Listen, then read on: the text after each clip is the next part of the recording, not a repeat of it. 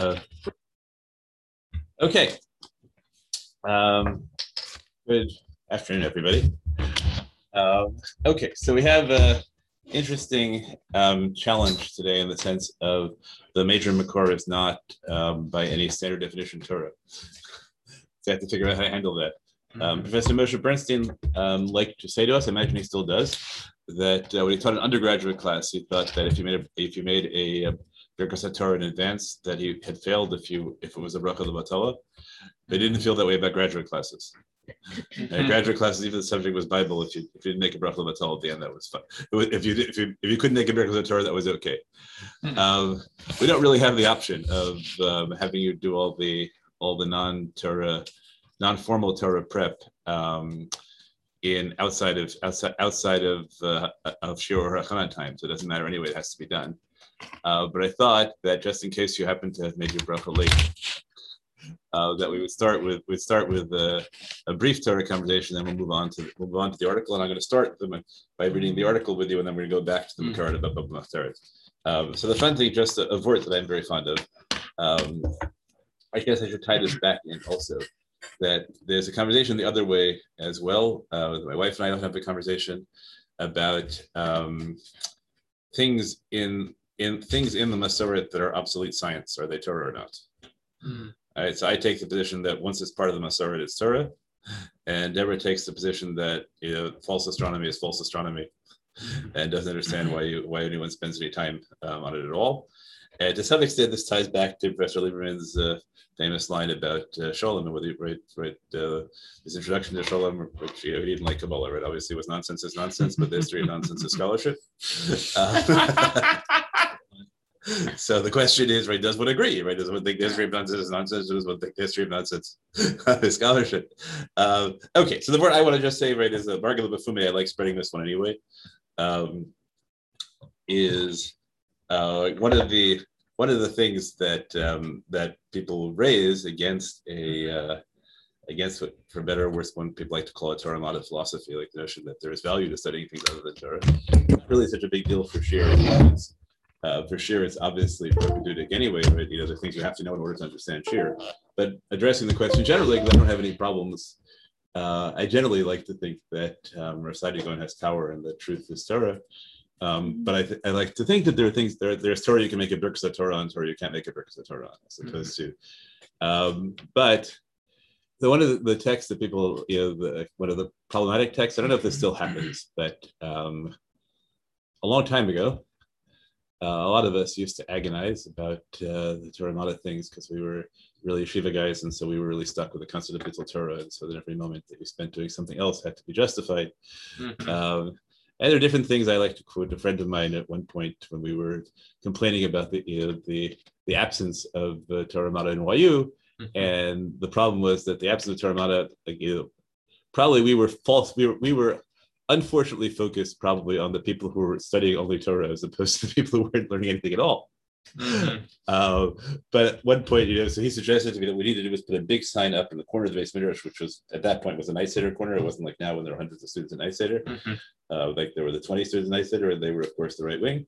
Um, mm-hmm. Too many of those put a big sign: "Stop learning Torah, read Graham Greene."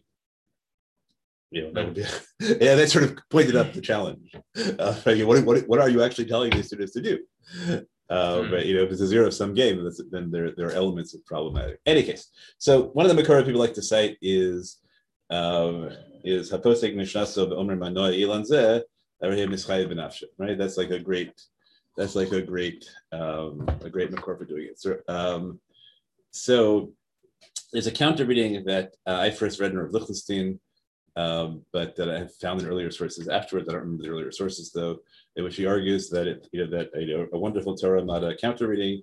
Anybody who considers admiring nature to be a break in their be a break in their learning is a uh, right is is mischayv benafsho. Right, so now we've in, nicely inverted it. Uh, other people try and claim it's only dafka when you're memorizing, right? It's be mishnaso, uh, because right, because that right. undoes your past, because all your work memorizing is undone by the uh, by the moment. That's not so convincing either.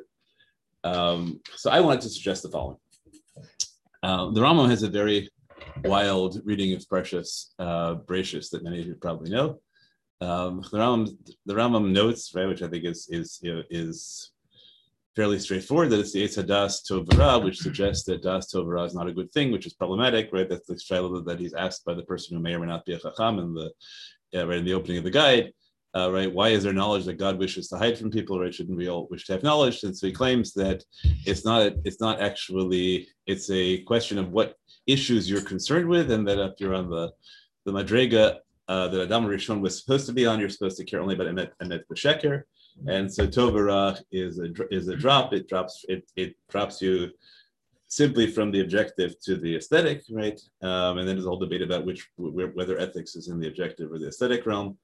Um, but, but but what's really cool about the Rambam's reading is the um, is that he says, as opposed to the the I guess the intuitive sense that probably most people have is that you fall because you sin. Uh, right. That's right. That's the um, and that raises the that raises the question. So why, why you know if they haven't yet fallen, right? Why did they sin? Like what what what tempts Adam about about eating the fruit if he if he's still on the level of mitzvah sheker? So the Rambam argues, right? If you take this reading, then it must be that the right. It's not that you sin. It's not that you fall because you sin, but it's you sin because you fall. Mm-hmm. Uh, right. In other words, that there's something that Adam and Chava first right first fall environment right so they're interested in Tovara and once they're interested in Tovara then of course they right then, then of course they eat the fruit I was like what's the difference between fall and sin They're ah fall is a level of madriga fall is character and what? sin, okay. is, sin is a mesa okay right and right and fall is a fall is a madriga uh, right, as we talked about virtue right same as the same distinction right. made in the um made in Rav Weiss. versus same as Rav Weiss, right? Rav Weiss, so there's your character, oh, right, right. and, right, and your actions. So, um, so the, the Rambam is really good shot in Bereshis because the Rambam because the Bereshis says that if you look at the description, it says Vatera Isha Kitov right Kitov right right Nechmad Laskil. It's not right that Chava is, but Chava is attracted by the sight of the by the sight of the fruit, and so it makes sense that right to read it that what first happens is that Chava notices the aesthetic, and then having noticed the aesthetic, then right then then she eats the fruit. And what, why Adam is what Adam what Adam sees is a different issue because Adam um, you know is fundamentally ignored in this entire story. It's an interesting thing, right? That people don't. Uh, mm-hmm. you know any scholarship about that? Like, that was interesting that the whole story of the fall is told from the woman's perspective. No, sorry. I might know a little bit, kind of looking at how, kind of paralleling it a bit with the like midrash about like the life that were created. Like there are these two great lights, and then suddenly one is the greater light, one is the lower light. Um, Marina has right. Marina talks about this, right? I I haven't read her stuff, uh, but I've read it in. Steve Greenberg talked about it in his. Interesting. I think it's right.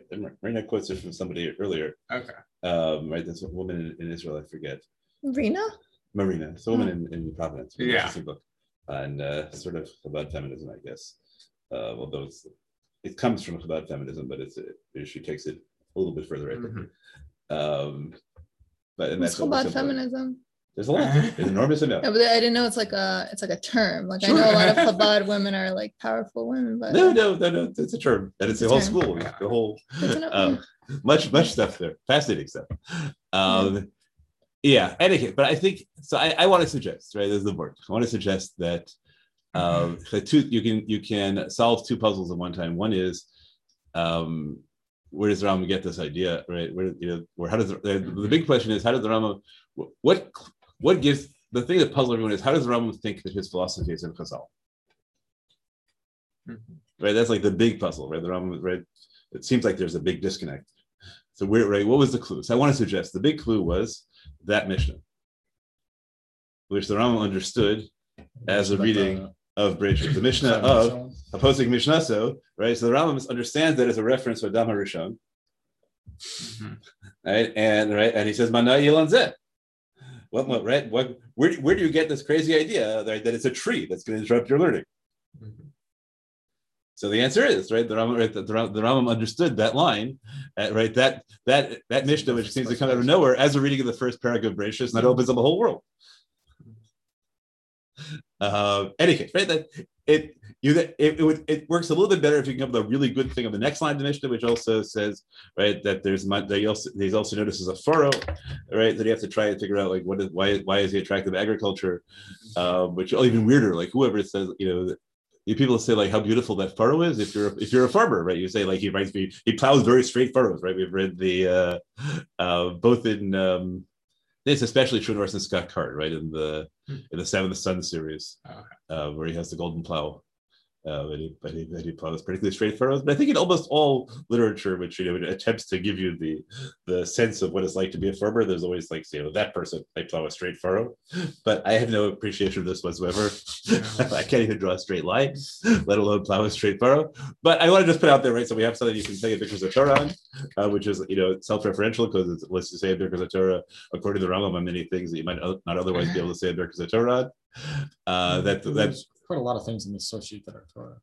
pardon. Quite a lot of things on this source sheet that are. There are, but I want to start with Warren and Brandeis. right? That, you know, that is a question. It's a hefsek, right? We made the bracha just Mhm. before, just before class. And Professor Bernstein never said that, right? Never said that you had to be able to Birkas Torah in the first five minutes of class. Uh, which you know, I presume if I wish to write up his halachic positions, that would tell me that he doesn't believe that's necessarily a hefsek. It's all one hefs of of idea, whatever it may be. Uh, any case, but it's also an excuse for me to throw in this word, which I think, you know, if it's true, is a really cool word, and if it's not true, it could be a really influential word anyway. Um, I wrote an article some years ago, uh, misusing the word meme because I'm old, uh, but but I think still think it was a really powerful point, arguing that um, you need to have right, to propagate a culture popularly, which of course, which, which I'm absolutely an expert on how to propagate a culture popularly among the non-intellectuals. Um, there's the kind of thing intellectuals pontificate about. Uh, But it seems to me like one of the things you need are I called them memes, but memes was, was just an excuse to, use- to misuse the word. Mhm. Um, vorts. Like everyone should have. Uh, everyone should have like a you serious. thought memes were reports? No, well, I don't memes were you know like ways of ways of packaging ideas in a very right in a in Yeah, a I've seen the word used in that context. yeah. It, it did used to mean that. It used to mean What? that. Wait, memes Mhm. used to mean. It used to like, like a very a Like very a short, a very concise idea. way of, of, of package of, of of packaging an idea memorably. Uh, right, it didn't necessarily mean that you were taking a visual from the internet and putting other and repurposing it. Uh, so I thought that that that that was a, and I've argued this over the years that like you know what, one of the things that modern Orthodox education needs is just a sense of right a set of words that everybody keeps in their head and they sort of organize their whole theology around. Mm. Okay, that Yeah. would be another like pro Chabad thing. So, like the Lubavitcher Rebbe has like like Judaism like concise into like Yeah, 12 psukim, and then he also has like the what is it 12 psukim that you should memorize and teach every kid and then Mhm. the other thing is like the 12 uh, the 10 mitzvahim or something Yeah, no, no, no, that's- like that's one of his geniuses in yeah, unquestioned, unquestionably. Right? Yeah. And we haven't been good. We haven't been good at that. Uh, you know, and when we Mhm. um, we just haven't been good at that at all. So I so you know so I put out like one I think like one you have to memorize is is you have to you know that you have to know that um, that God didn't let the Jews sing at right sing at Great Yam Suf because the Egyptians were drowning right. So that's just like one of the things people should have in their head. And every time somebody makes a comment that seems to suggest they don't care about non-Jews right. So that's a Mm. that's a midrash that has to be in every modern Orthodox head, and every kid knows no that seems immoral to me because we know that God didn't let the Jews sing because the Egyptians were drowning. Ages. Angels sing. yeah but that's not a angels sing. concise way of saying that No, you just have it in your head, right? It's right. You know, you, I can make you can yeah make it it a should be picture, like a right? line you know Right. Well, it it'd be nice if somebody made a picture version of it, Yeah. right? That you could just put on the. Uh, and I think this could be right because I think that the the the mission in Turkey Apostle Mishnasa of Omer Manai Lanzeh is so Mhm. powerful the other way for so many people, right? It's just sort of encompasses a notion of Bittul Torah that caused so much agony for those of us who are to Torah Umadda that if you could, right, that having this, having your Lichtenstein's counter word is marvelous and having this, right? Mhm. The other Lichtenstein counter word that's really important is Damashatashiv applies to yourself that intelligent right, intelligent people have questions and you have to know how to answer yourself it's not only about other people so don't imagine that you can Mhm. that you can um, live your life without facing questions Mhm. Right so i think that's right knowing that dama I Shatashi, there's a cer- it's one of the great there's a serpent Yeah. lurking within the finest of edens so that is you know, one of the moments where his, rhetor- his rhetorical flights really work Mhm. uh, so I think that right. So I think I think having that you know, there should be a collection of words and counterwords uh, that people um, Mhm. that people know. because otherwise, otherwise you spend your time playing defense. Mm. Um, right, you know, the, the right because people who don't like it have all these words lined up, right? And you have to just spend your time, no, not that, not that, not that. You need to have things you just say that can't be true because it contradicts. Um, right, just my fault. right, right. I have my word. I build my, you know, you know, I mean, other like whether we teach you the Rashi that uh, lotasur means even if they say right, right, even if they say right is left and left is right, or we teach you the Gemara, which says only if they teach you right is right and left is left, not the other way around, right? That makes a very big difference. Right, which one you have in your head. So Rashi dominates, right? That's uh right. That is one thing the Lodge we certainly got right? That Rashi dominates the culture and that people's Mm. uh, right? So how we, you know, so you have to figure out which things in Rashi you need to emphasize and which things in Rashi you need to have explained in other ways immediately. Uh, Mhm. Right, race things, things like that, which are very problematic that we're working on. Uh, any case, so this is my word, right? Hopefully, everyone, you know, it's my word that Rama got everything from right from understanding that Mishnah as a as a reading of Bereshis. Um, okay, so now let's turn to Warren and Brandeis. yeah, that would be good. Uh, okay, this is this is um, as yeah, I'm sure you you if you looked on the web, you saw this is a very very famous article. Uh, this article is conventionally said, as we'll see in all the in all the attacks on it later, uh, is conventionally said to have created the right to privacy in uh, in American law. Uh, there there is a move that uh, Rabbi Zucker's presentation from yesterday will help you with, in that um, right, the, the right to privacy in American law right now is rooted constitutionally, but this is not a constitutional argument. This is a common law argument. Mhm. Um, right now, we can talk about uh, right a little bit more sophisticated now, perhaps, um, as to the way in which halacha functions. Uh, it was very popular for a while to compare the way halacha functions to constitutional law. There's a there's an obvious immediate analogy that there's a text and that you can't go beyond that text. So right, so constitutional interpretation and halacha seem to have that obvious thing in common. Common, not a good word to use in that context, but it seems to have that obvious that, that obvious uh, the obvious shared element, and so it's easy right. This as Rizikir said yesterday, right? So often when people try to think about how do we understand halacha, so they often start from well, let's look at theories of constitutional interpretation and let's try and plug those into halacha.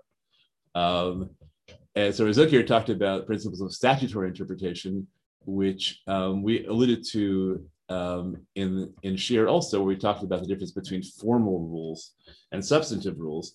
Right? Most rules of statutory construction are formal rules, right? They just tell you when you write a law, this is what you meant by the law. They don't tell you, right? They don't tell you how to which law is more important, right? They're t- right, tell you what laws are which laws are how, how laws are to be understood, and they're very right. So st- statutory construction is another way of thinking about it, and common law is a um, is a very different mode of um, thinking. Common law does not claim to be unchanging, as opposed to right, as opposed to constitutional and statutes, where at least one, you know, at least there's always a a claim of staticness in a certain way. Common law is often understood as a natural, as intentionally naturally evolving in a constant relationship with the um, with the people, and you know, and its its authority is understood in many ways to stem from people's acceptance as opposed to from a claim that it's right,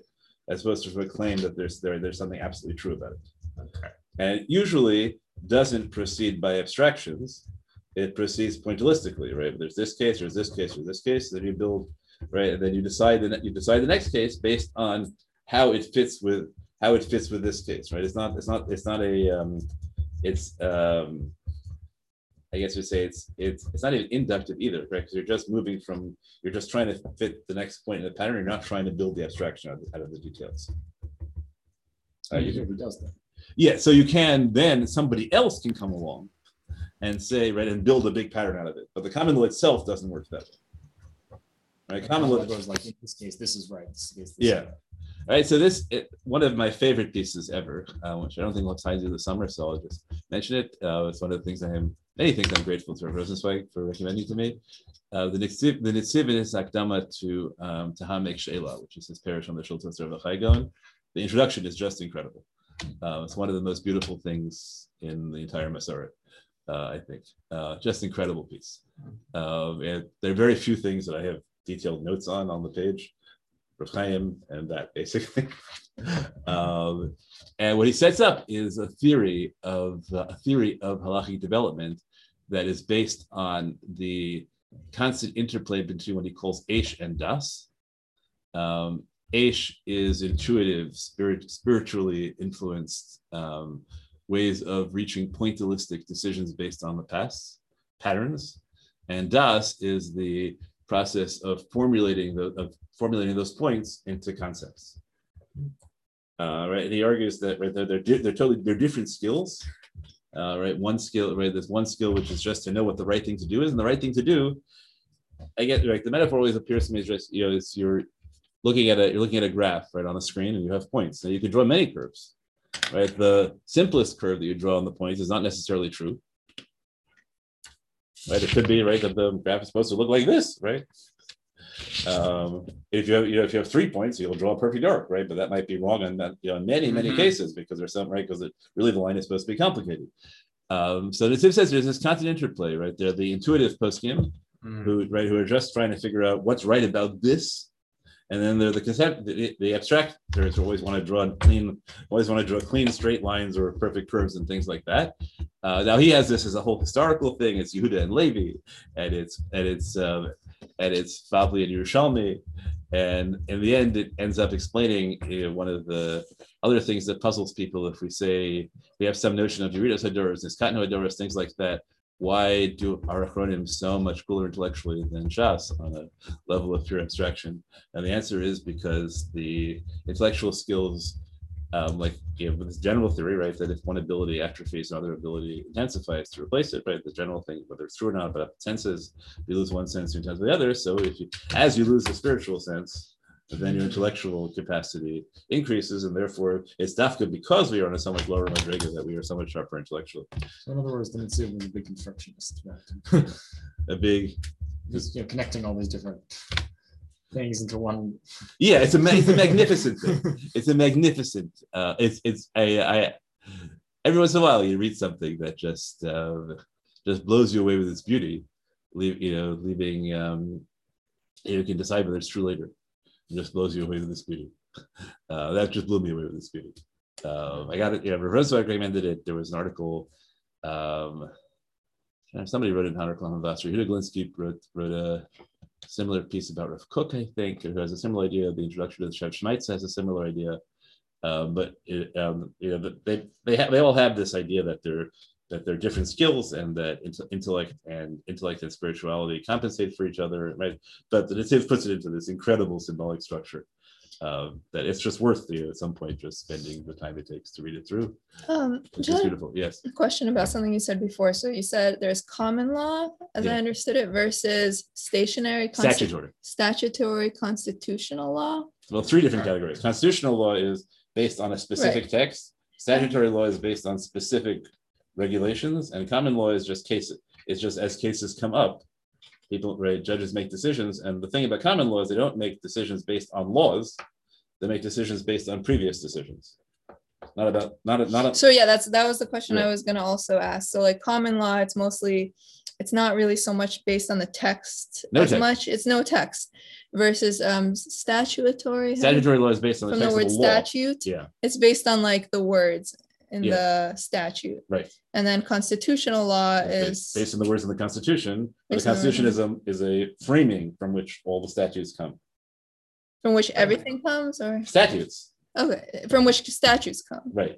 but not common law. We don't right. Common law is a, common law is whether common law exists in America is a whole Mhm. separate uh, separate issue because we have a constitutional tradition. So we might argue that, uh, and by the same token, whether uh, whether common law exists in halacha is a uh, is, is an Yeah. issue, right? You can claim, right, the radical position, which we may talk about on some Friday, that um, the reason halacha doesn't have very much detail about Dinim Amanos is because it just incorporated Jewish common law, Mhm.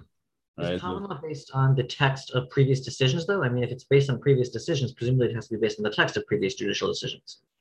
Uh, I don't know that you make arguments, you know, rooted. You know, I think that it's as Ray said yesterday. I think you care much more about intent than text. Hmm. I mean, also we have minhag oker halacha. That's basically common law. Yeah, but it's such a narrow principle. It's Even a it's not narrow. We have minhag, which influences halacha as much as common law influences modern American law. Okay, uh, yeah, how much it how much it does. Our Dini Namanos now is mostly Din Malchusa. It's not Minhag, Mhm, right? sure. We just we claim that that we just incorporate Din Malchusa into Minhag and right and, and claim it functions that way. No, but I'm just responding to Avi that you need a text. Minhag never had a text, and yet it is very much part of Jewish common law. Uh, No, people do write books about minhagim, and um, sometimes you know people who don't really know their minhag will consult the text. Yes, but everyone recognizes that books written about minhagim are reflecting the minhag. They're not primary sources; they're secondary sources. The primary source is what people do. I see. I mean, okay. the other, yeah. I think Yes, ma'am. the other big difference is that in um, a precedent, the judges, both the majority and minority opinions, write out, you know, what their intent was. Uh, whereas in Minhag, we don't know. It just is. Right. So the common law, I think this is beyond my competence. I think the common law was largely uh, oral, and then the Domesday book comes along and collects it all into a single right, into a written tradition. I think if I'm right about that, and then right, and then it develops differently in the same way that Rome, that Rome, like I think the the tablets of Justinian take Roman common law and turn them into a, you know, and create a single written context. So I think that the common law itself has a history um, that way. Um, but I'm not. This is not my expertise. So you know, so you should all look this up um, at some point. You know, five minutes after making your breakfast. Torah. Friend? I was more interested in Catullus as a classics major, Ah, okay. so I don't know that. I, I, I am. You know, I, should have. I should have done the research, but I'm scrambling the whole summer, so uh, otherwise this research hasn't uh, hasn't happened uh, properly. Maybe you know, come back in two years, and uh, and I'll have, have time to do it properly. I hope. Uh, okay. So I did, but really the background just is that we're reading Warren Brandeis just realized that right that although there will be a line between here and Griswold and Roe v. Wade and the whole arguments that and the whole and the whole concept of mm. privacy that develops in American law, which we then have to think about whether we want halakha to have the same. Right? Griswold is the one that that bans interference with marital contraception, although there's a huge seems to be a huge machloket about exactly how it does that, and that will matter in the end. Um, and Roe v. Wade is the one that that um, protects certain kinds of abortion, about which there's also a raging controversy about how and why it did that. Um, okay, so but this all starts from Warren Brandeis in 1890. It's again, it's it's the uh, it's the dominant piece. Although uh, we will see uh, that there are articles um, attacking uh, attacking it. Uh, the articles um, attacking its developments. There are articles taking it as a model for what happens in uh, in halacha, and there are articles attacking it as attacking what the, the people who try and argue this way in halacha. And then you can decide whether you think that the arguments in halacha and the arguments in the other systems are the are, are parallel, and if they are, are they only parallel when it gets constitutional, or are they even parallel back at this stage when it's talking about when it's signed by common law? Okay. So here we go. That the individual shall have full protection in person and in property is a principle as old as the common law. Who knows? Right? No one knows, right? Uh, what does full protection mean, right? You know, that not at all clear what that means and against whom and from what, right? You can't, the common law can't protect you against earthquakes, um, right? Presumably against each other. But only Yeah. people who don't have legal power over you. Yeah, right, right. So, right, so this is this of itself, right, Mhm. is you know is a huge, is a huge claim, which um, you know, we would say that the or we say that the individual white landed property male shall have full right, shall have full protection. Right, that's probably how we would read that. Uh, I would, read that now. Okay, um, that the individual shall have full protection in person and in property. Uh, but you know the the the chiddush that he's telling you implicitly is you might have thought that individuals don't have um, th- that right, only families do, Mhm. Right? You might, right? You might have thought that there were groups in society that have the right to protect and within the, and within those groups, they have authority over each other. Particularly, right, that uh, right in Roman law, that um, right that uh, the patriarch has Yeah. power, right? People like to contrast the law of Ben Saramora with the Roman patriarch who really does have the capacity to um, to kill any member of the family at will.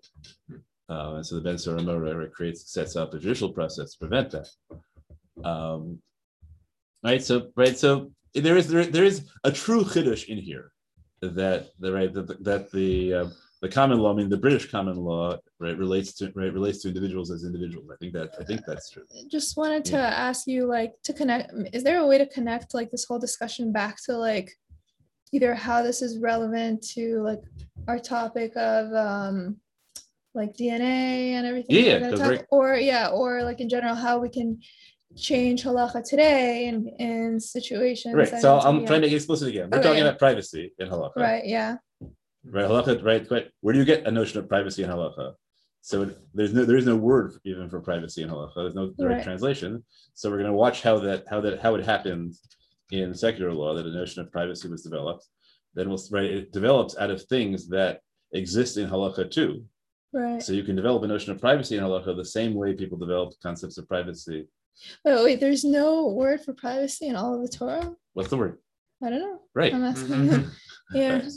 And privacy can mean different things. You have to find different uh, right. Yeah. You have to Wait, find it it. seems to me that there's like privacy is such a big part of Judaism. Like Well, that's a big thing. So we'll see what you still think of tzniut or something maybe. I don't know. Right, so that question is, does tzniut Yeah. mean the same thing as privacy? So you have to define Yeah. privacy. Mhm. Now let's Right. define privacy legally. Right. All right, and this what privacy means to you and what privacy means, what the law should should Right. impose, what the law should mandate, right? With the right, with the law right, the law should punish, Yeah. all those sorts of things. So we're doing the Right, same thing in okay. secular law, and we'll see that it's not my chiddush because other people have already explicitly made the parallel. Isn't Yeah. there like a huge irony to Brandeis writing this as a Jew because like the, the English common law like sort of grew up exactly around the time that Jews were being like just first systematically disenfranchised and then expelled from England.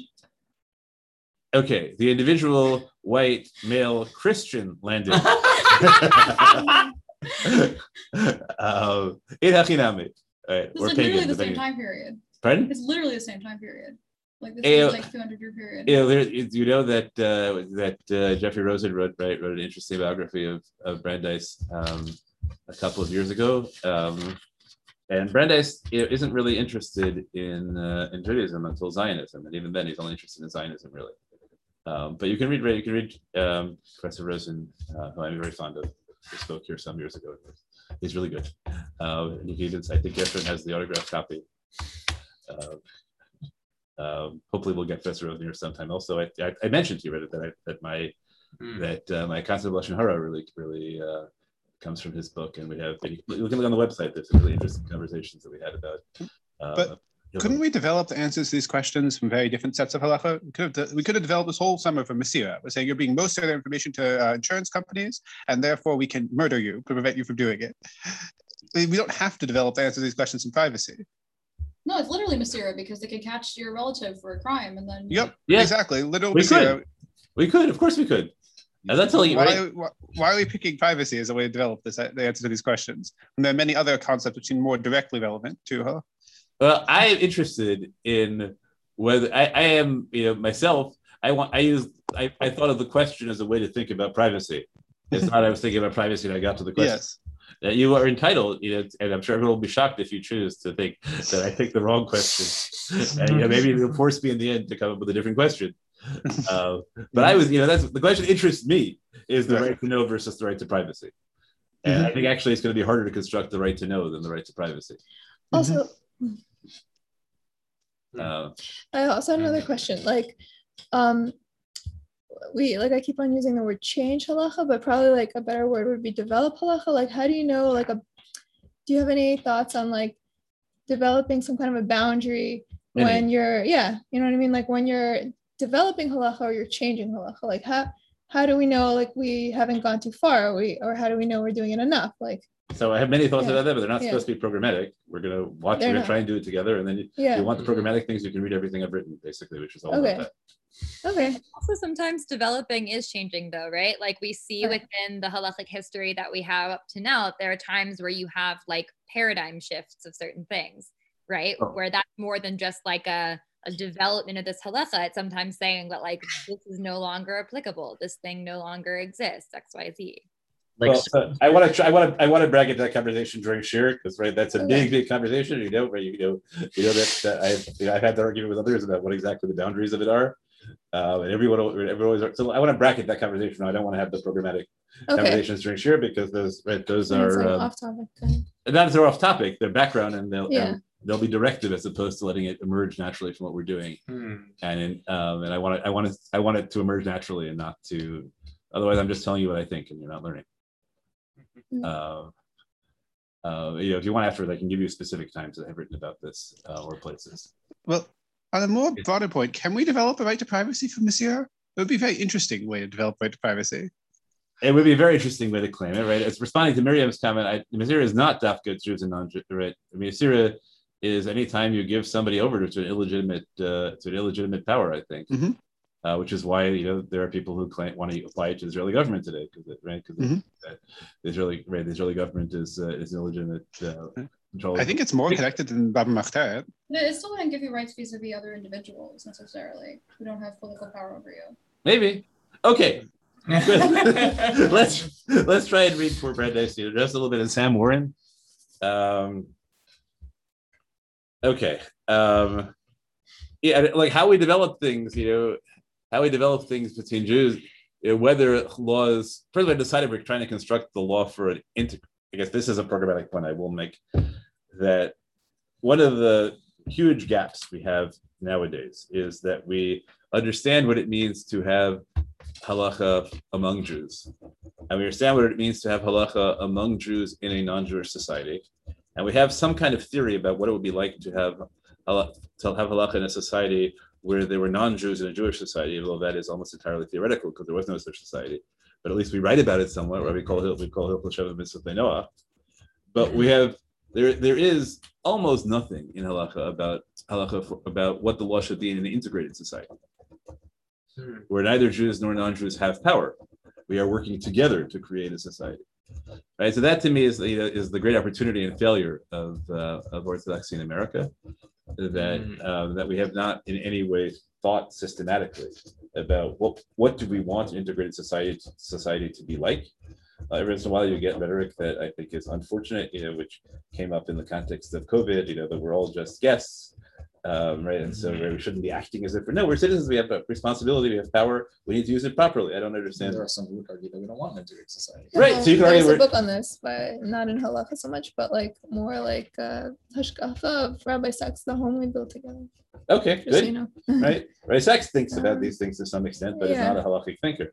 Right. Um, as there- makes I think it makes a level of sense because I don't know Jews are more of a minority in England arguably maybe there's a necessity to think of a Could be. right. Could be. Um, England is different. You know, England has different issues than we do. I think you know, I'm I am an American exceptionalist uh, you know, in lots of ways, and I think that America is really cool, and that right, you know, that we really have this opportunity, and uh, you know, it's really a society which doesn't start with premises that Jews are different.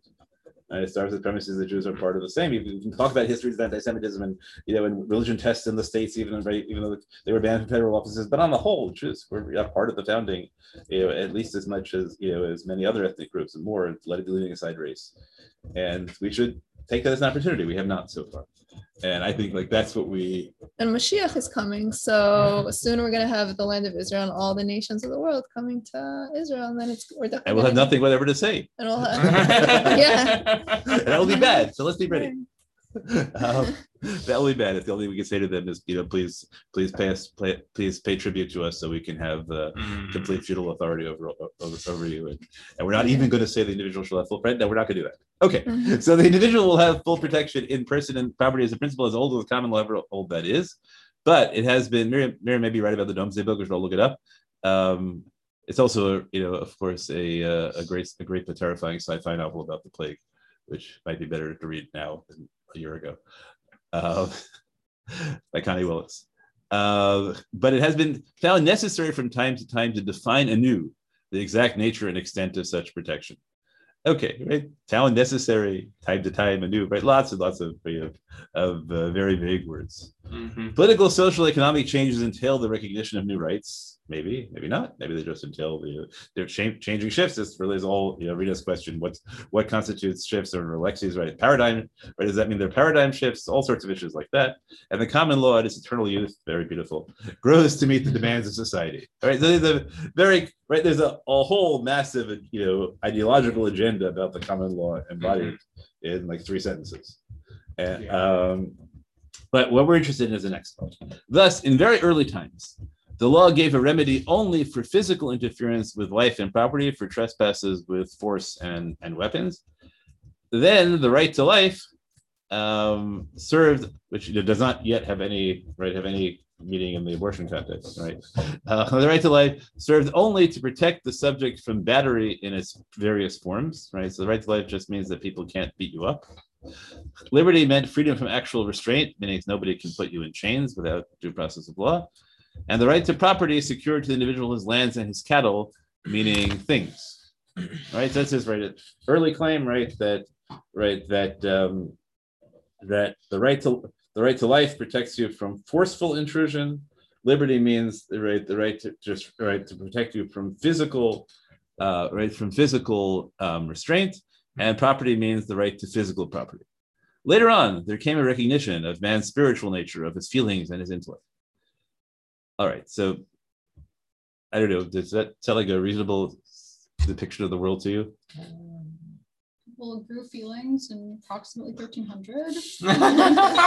Before that, before, like you know, before nobody had the idea that there was anything as a soul. Mhm. Radical chiddush the common law. After time, that that that you know that human beings have both bodies and souls. Mhm. Okay, I I- think, I think, I don't think he means that. I think he does mean something more akin to happiness and fun and enjoyment and all those types of concepts which really didn't exist prior to that period. That people have a right to Well, a right. people have a right people having a right to happy to pursuit of happiness or whatever but people Yeah. having a right to trying to enjoy life and be happy was not a concept in common law until pretty recently Uh, people, well, he framed it as there's a recognition, right? There's two separate issues. Do we recognize this about human life? And do we recognize that the law ought to be involved with this aspect of human life? but when he when he when he The law within defines when he defines the right to enjoy life, like like continuing like in the next paragraph, right? Um, he is um uh, like talking talking about like specific things which are prohibited by halacha, like you know having offensive noises and odors near your neighbor, right? Like he's not talking about like you know some sort of subjective experience of enjoyment. He's talking mm-hmm. about like quality of life stuff, which does exist before way before that.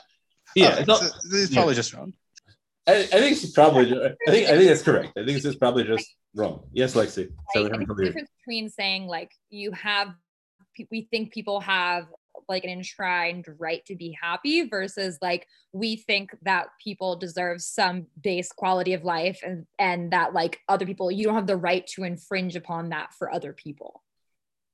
So let's say there's three things, But right? that like existed I in think- Butcher, right? That's all I that's all the those Butcher's also- about. So it can't be that like it just grew up like magically in recent centuries. No, and the It wasn't the right to be happy, it was the right to be let alone. Right. I think it's more about like not so much about like, oh, we want to make you happy or want to guarantee that you're happy, but like we want to guarantee that you're like protected from certain discomforts or miseries. Okay, so you're all jumping ahead. Let- Let's stay back where we are right now. Is he makes a claim there's a recognition of man's spiritual nature. So that that right, that's we could we could parse that and say later on there came a recognition that the law had to do things associated with man's spiritual nature. And then we can say it doesn't mean that no legal system prior to this recognized it because halacha did.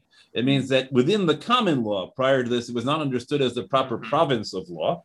And then we can go and we can add one other chiddush in, which is to say that there were many things that people understood as goods but not as rights.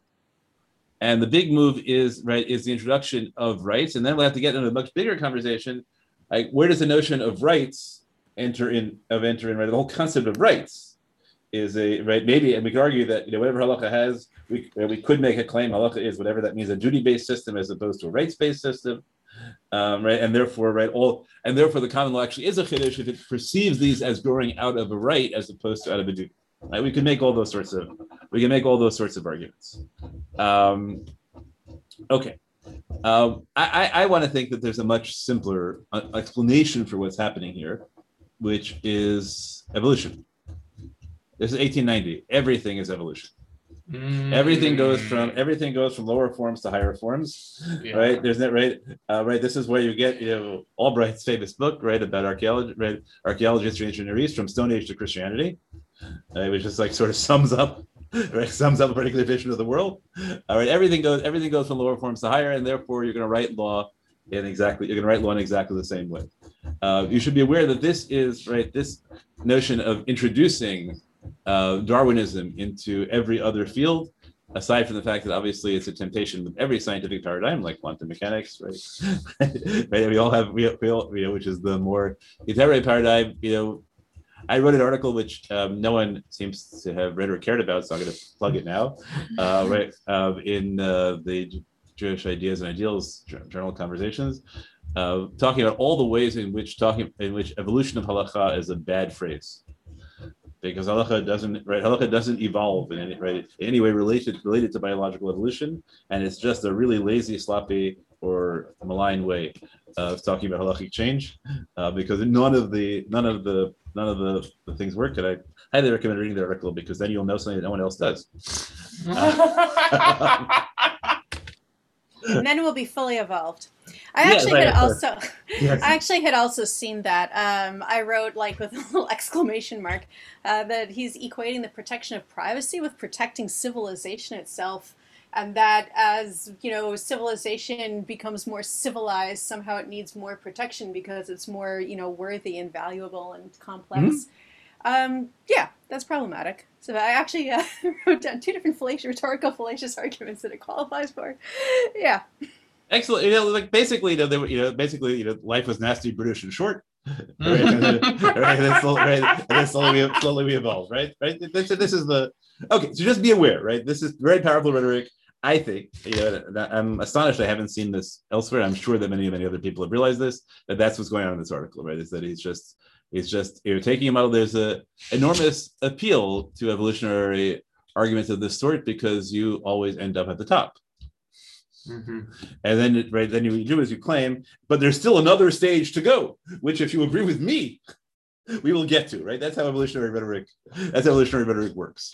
Uh, you know, and uh, and I, you know, and, you know, other people look at history and say, well, you know what, you know, at time, I, I have, I have uh, a number of friends who believe in linear progress, not just messiness, uh, right? Not just you don't have to believe in, in a specific. They just like think you know people who make arguments like, but it's the 21st century. They're like, what? Okay, it's the 21st century. You know, at one point it was the 13th, then it was the 14th, then it was the 15th, and things went up and down, up and down, and whatever axis you want, right? So the 21st century, good. So I, I never understand these arguments, but I, I have like endless arguments with with uh, with people. I just give up at some point who just assume that like you know obviously whatever is is the result of progress, and then there's like you know you're standing against the tide of history. So what? You know, history is a tide. It rolls in, it rolls out. It rolls in, it rolls out. I don't understand. Okay, If you want to limit it to more narrow cases, you can make those arguments more. of course you can always draw the target around the thing, but like you know, but it's always cherry picked. There's nothing inevitable. Right, and it's about it being on the same plane as like this idea again of like progress of value connotations to one form of uh, society that has been assumed versus another, as opposed to just saying like you you could easily say that there are like in previous societies privacy was just something that people valued less that due to the nature of those communities and societies privacy was not seen as a necessity or not as much and that like you know in and of itself doesn't have to be a value statement about one society or another one could easily just say that like due to what our society has become privacy is something that people now like place a higher value upon Right, we could claim it's an inevitable. Right, we could claim that that other societies valued other things in ways that we have sacrificed our privacy. Um, right, there are all sorts of things we could do. You know, Marius Smirnov is is uh, correct that you know that um, Martin Luther King's phrase, right, the arc of history bends towards justice. Mhm. Right, that's a marvelous statement of progressive faith with a nice like space, like the arc bends, like how great you, know, right? But you know, look, you know, Yeah. that's a uh, yeah. I, I I don't like rhetoric like that. I, I just I find it utterly uh, uncompelling, except when I use it. So. um, what can we do? Okay, uh, thus in very in very early times, the law gave remedy only for physical interpretation of life and property for trespasses we had harmless. Then the right to life served only to protect the the subject the subject from various its various forms. Liberty meant freedom from actual restraint, and the right to property secured to the individual as lands and his cattle. Later, there came a recognition. Gradually, the scope of these legal rights of these legal rights broadened, and now the right to life has come to mean the right to enjoy life. Okay, that's nice, right? The right to be that which somehow means the right to be let alone. I don't really know how you get from the right to enjoy life to the right to be let alone. Um, I, you know, oh, right to enjoy life might mean the right to take stuff from other people. I, am not quite sure. I'm not quite sure what it is. It's an interesting claim that uh, right, the right to enjoy life means the right to be let alone. I guess it means that you can live life the way you want to live life. Yeah. which we presume will lead to enjoyment, although obviously psychologically it does not always. So it is, uh, we have, depending how you mean enjoyment, right? If you enjoy torturing yourself, then I guess. And this is also like like right after or like right around like the settling of the West, right? So that also probably is affecting the rhetoric to some extent. Um, interesting. Yeah. Uh, interesting. Okay. Well, it's, it's post, right? This is already when, uh, It's Oh, not yeah. really fully post, but like it's it's yeah. is this not when Frederick Jackson Turner is writing, is writing, is writing his piece, his stuff? I think it's right around that time, right? When it's a, it's a nostalgic West, not an actual West already. Hmm. I mean, it's not where they were living anyway. So like, Right. But yeah. Uh, okay. I, I, I read something very, you know, it does, the fact that it's no longer true doesn't mean, maybe, maybe, it may mean that it has its powers exactly then, just like the Western, right, is, you know, is, is, Mhm. um, you know, the whole, tradi- the whole American tradition of rugged individualism becomes powerful in the nineteen fifties because of John Wayne. Or forty, you know, Mhm. or the thirties, whatever it may be, whenever the, you know, whatever. The different- Wilder books end in, in like when she gets married to Almanzo, which apparently is in 1885. So Uh, okay, when does Frederick Jackson Turner write about the, the end of the frontier? He's at, he teaches, he teaches Theodore Roosevelt, doesn't he? uh, 1893. Yeah, okay, so we're right, right, we're right- right at the, this is right there, the frontier thesis or Turner thesis, there. Yeah. Yeah. Okay. 1893. okay, so we're, we're in the right, we're in the right period, you know, we're at the transition period, fine. Um, okay. So, um, gradually, the right, so the right to life now has come to mean the right to enjoy life, the right to be let alone, which means the right to be let alone, the right to liberty, which is not the same thing as the right to be let alone, secures the exercise of extensive civil, civil privileges, and the term property has grown to comprise every form of possession, intangible as well as tangible. So we think that um, patents and copyrights, uh, right, and all those sorts of things are right a part of the same degree, same stage of progress. Um, okay, thus, with the recognition of the legal value of sensations, the protection against actually body, bodily injury was extended to prohibit more attempts to do such an injury. That is the putting another in fear of such injury. Right. So that's a that's a really interesting, really interesting claim, right? That um, that it right that it takes a conceptual leap to move from we will protect you if somebody does something to you, as in we will prevent somebody from threatening you. Um, right, that's a really right. That's a really interesting claim, I think. Um, and people have It's fear. People can die just from fear. I mean, no, but that's not why we're protecting because you have a right not to be afraid. Mhm. Yeah. That's a big claim, right? Why do you have a Well, I don't think it- that's what I'm saying. Like if somebody somebody can like physically uh, intimidate you Yeah, with like a gun, so same, same same thing. Somebody could like spiritually or like psychologically intimidate you to the point that you die. right. But just the question is like this, right? The, the, Yeah. Spiritually, right? right, We have adjoining properties. right, Okay, I mount right. I you know mount a cannon on my roof, right, right? Aimed at your roof. right. I do nothing else. I just mount a cannon on my roof aimed at your roof. Mm. Now, what his claim is, it used to be in the common law, you would you would come and say, Rabbi Clapper has a cannon on his roof, and the judge would say yes. And he would say, he has a cannon on my roof. And he'd say, what has he used it? No. Has he? Right? He hasn't even t- told you who'd use it. No. He just has a cannon on my roof. Every once in a while, he looks right. Every once in a while, I see him going like this. But he walks my border, particularly, he likes going like this. Right, like how do you prove that you're trying to say? No, no, wait, prove it. But what am I doing wrong? Seemingly, you're not doing anything wrong, but if you can prove that this that that this is a sort of threat to you, then So what? So then it's the same thing as pointing a gun to a person's head. I What's mean, wrong with pointing a gun at the person as long as I don't use it? Yeah, because it's. I think that's isn't that like accepted in law that you're not to No, do that's that? his point. But it used Or to. it used to not be like Yeah. That's his point, right? Right? There's not. Like like like the penalty for like attempted murder, right? Like Right, that's a- category of attempted murder. That's a big thing, right? Does we have a category, right? With the the judge will say, okay, get your own cannon. Mhm. Nobody's stopping you from getting a cannon. right. If you if one of you uses it, we'll punish you. But there's not right. But if right, but why should you? know, I enjoy making you scared. You like a lot of people do. You don't enjoy being scared. Okay, so now we have to people, Right? Why should the law prefer my prefer your right to not right your enjoyment of not being scared to my enjoyment of being scared? It might be that I enjoy being scared a lot more than you just like being scared. And so I should tell pure utilitarian calculus. Morally, it's obvious that we should allow me to point guns because look at you, right? You go around doing your own thing, your thing all day, right? You don't even notice it. But I, right, I'm just sitting there cackling. the whole Well, I think- I think this is- right? I think this is already like a second stage of, of, his, Yeah. of his of his move, right? He's arguing that like there's a move from like uh, like I can sue you because you broke my leg to I can sue you because you hit my leg, even though I didn't actually end up injured, right? I think because he because he he says from battery grows assault, right? Like so you um like like you move from uh right like like just having Nezek to having all of the other payments essentially.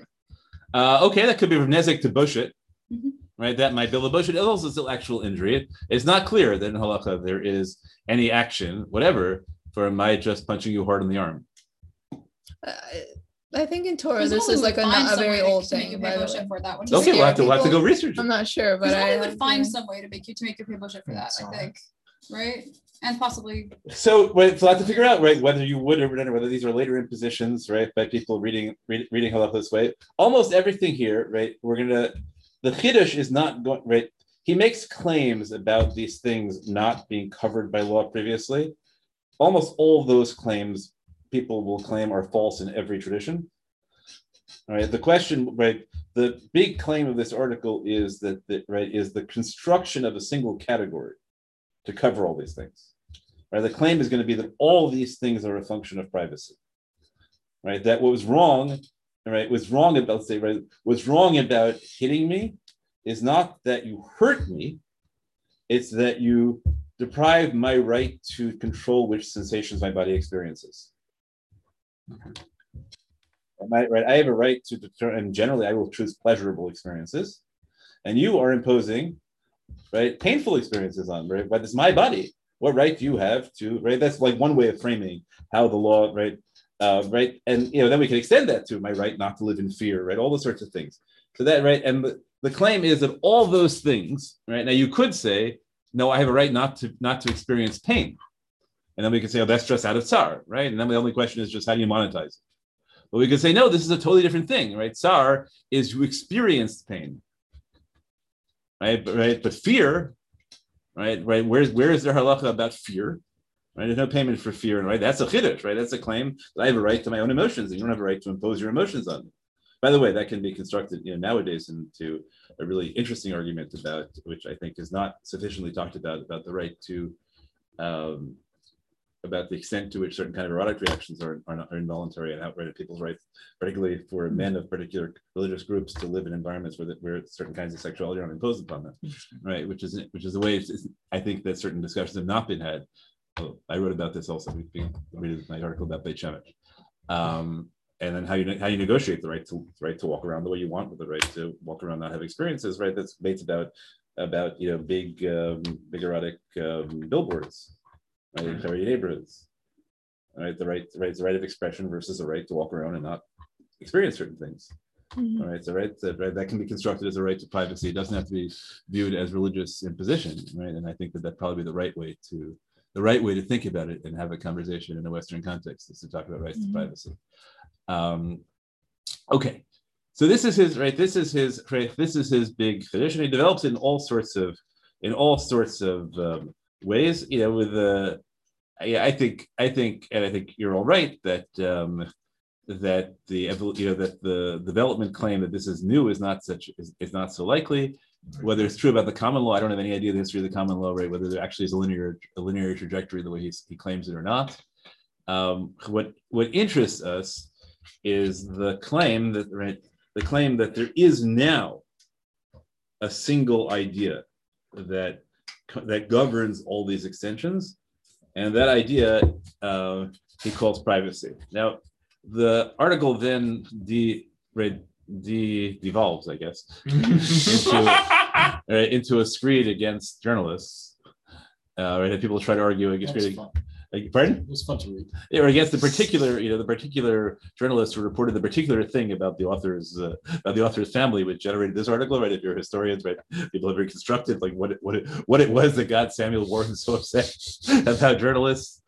Um, right, it was so there's like lots of rhetoric, you know, which you can see, like it's useful for every time. The, the internet is this new thing, right? New technology. We've never had new technology. That it, right? no, no, no, no. It was the it was the uh, the codex, right? the it was the camera that was capable of taking the unposed photo. right? That's what really completely transformed the world because you could no longer be secure, right? That people wouldn't take your image when you were when you weren't uh, uh, right when you, when you weren't looking, right? That's a totally different thing. It's a totally different thing if you care about how you will look to others, um, right? So the fact that you know the candid portrait is a huge shift all right in the control of your image that's that's a valuable right the the tape recorder is a right is a huge shift because now somebody can right can repeat back what you said right and, and the gram you you're, it wasn't so likely that people were going to hide mini gramophone machines right, right, right, hold it perfectly still so the needle wouldn't shake while you're right, while you're talking right so that that's really a function of the tape right and the reel to reel real to tape recorder is also pretty big to carry around, right? You have to get you have to get to right to cassettes. Um, right, so that's good to know that these technologies are all are all theirs. Right. So what what interests us, um, aside from right, so it's it's obvious that you can get from lashon hara to some kind of concept of privacy. And the only question is whether you have to say whether you want to think about lashon hara in terms of privacy or not. That's easy. What he does is he claims that really at core it developed right these are expansions of physical rights Mhm. and it's not obvious that there's a connection between the right to assault and a prohibition against lashon hara Mhm. particularly right particularly against true right against true gossip right it's not obvious at all so what he tries to do is to claim that there is such an i have tried to provide a formulation which is right you have the right we move from you have the right you have the right to have your body you have the right to have your body in full. You have the right to control what sensations your body experiences. You have the right to control what what what sensations your mind experiences, right? And we can build a single concept out of that.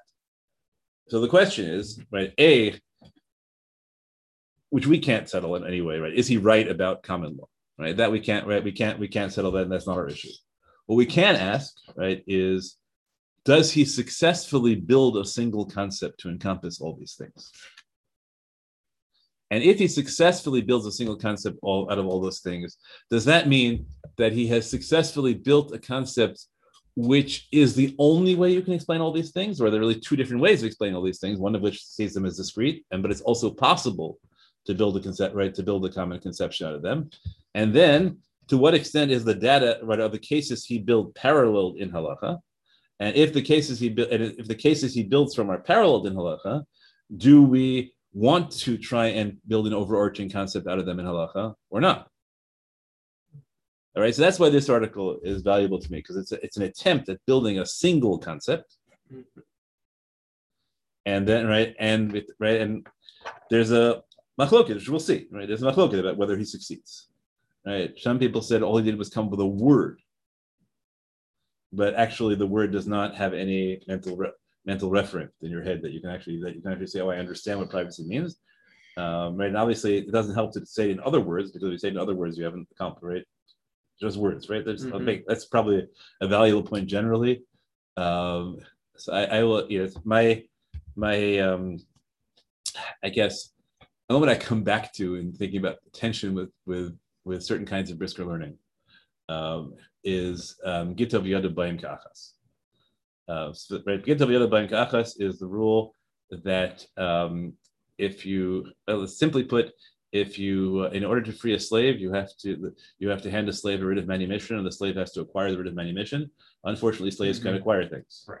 Right. So the only way you can free a slave by writ of manumission is if you've already freed this, already freed the slave through a writ of manumission. So we have to say that Gitav Yadabayim Ka'afat, right, that his his writ of manumission and his freedom come simultaneously.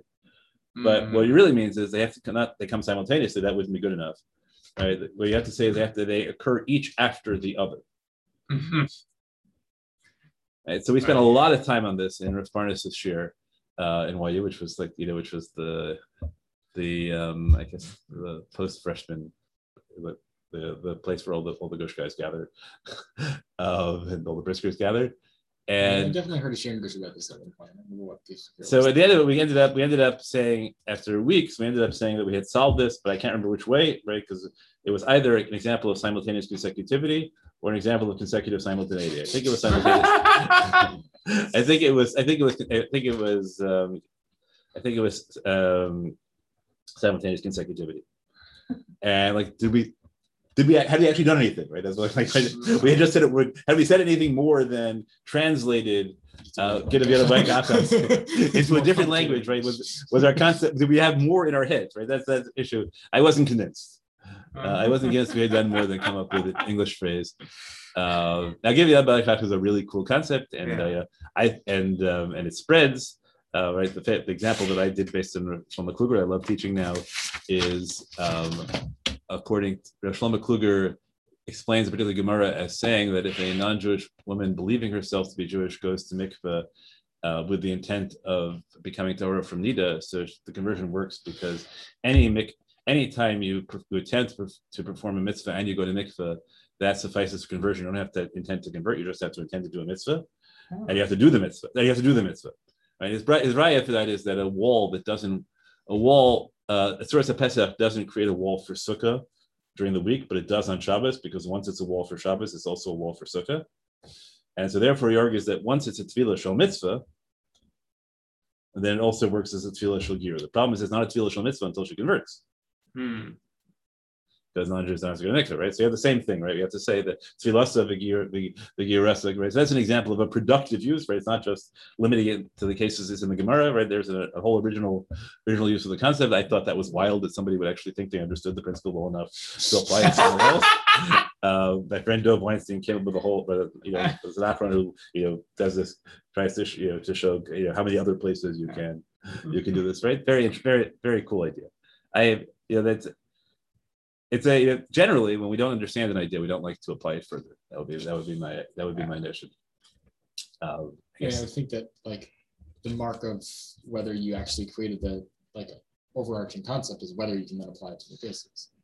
yeah, but you know, sometimes you can just take the description without understanding it, and you can just do the same thing mechanically, right? So I can I don't understand consecutive simultaneity, but I can set up a pattern, right? Right, that Well, makes But then you don't know whether it's actually following the pattern.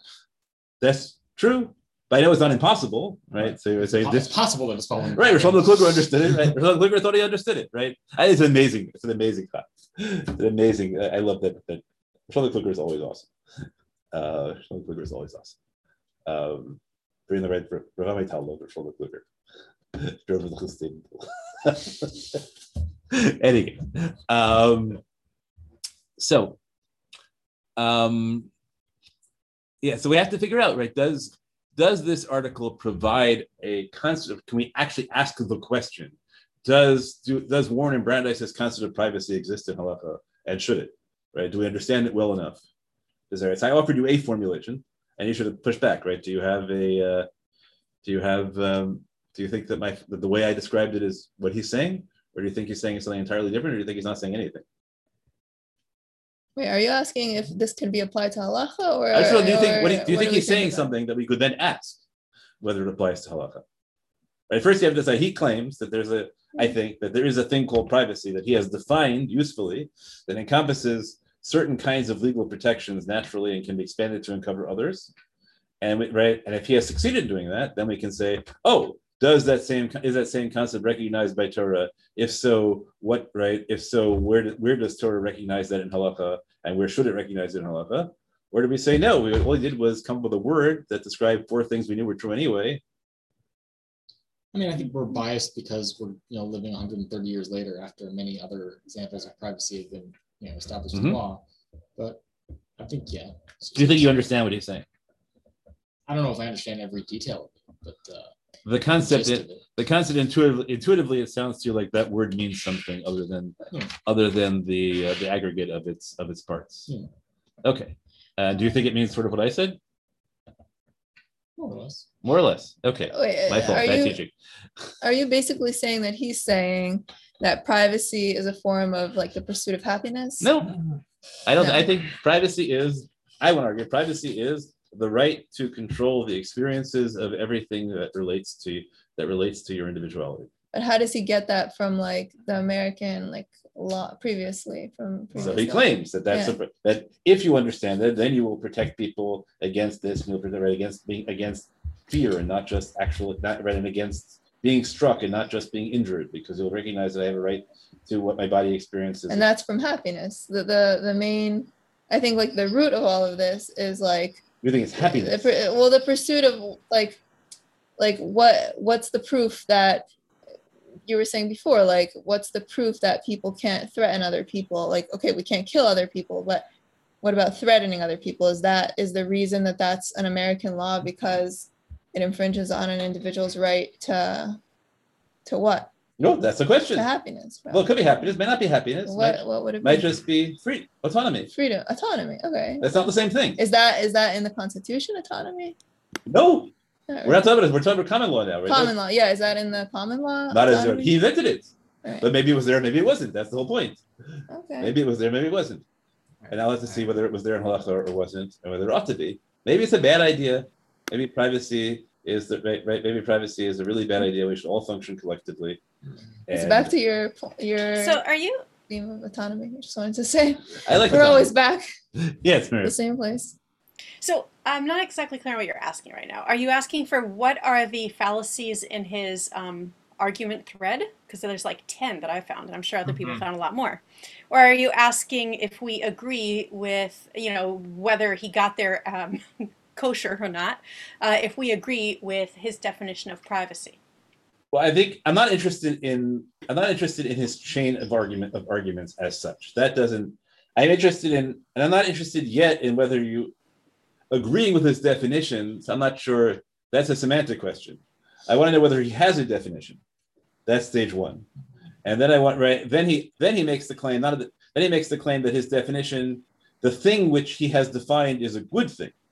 So then I can ask whether you do you agree that the thing which he has defined right? Assuming that you agree that he has defined something, do you agree that the thing he has defined is a good thing that people ought to have? And then we can ask the question: Do you agree that the thing he had, the thing he's defined is a good thing which people ought to have, and that their and that people's capacity to have it ought to be protected by law?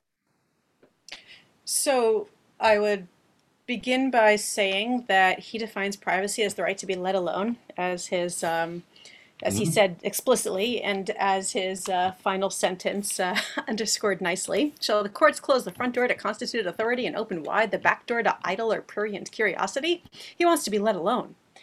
Um, and whether that's a good thing, I mean, I think we can all, all come down on one side or the other. I'm not sure. I want to make sure that I'm going where you want to be going with this. That, that feels very wide open. Okay, so let's let's right. That that, that brings up. I mean, the right to be let alone, right, is also the right to do bad things that other people stopping you or knowing you, right? That that's the way in which you you you challenge the right.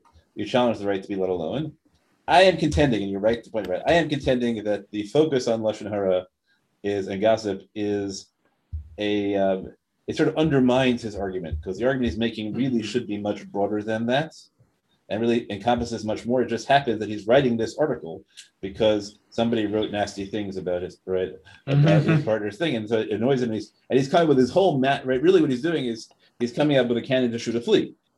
Uh, right, because there are other ways in which you could have protected against newspaper gossips, but he's come up with this giant conceptual framework um, to do that. And I don't. I think that the framework is much more valuable than the results Mhm. Um, right? That's my that's and it's much broader than the results, uh, Yeah. right? And that I'm much more interested in a right to be free of threat, perhaps, than in a right to be free of journalists. Yeah, I thought that you might object to the part where he's talking about um, the reason that we can't uh, allow journalists to, um, to to share gossip is because people can't handle it. That they'll fill up their petty little minds with the petty little gossip, and there won't be any room left for like actual thought. And um, furthermore, it will take down civilization as we know it.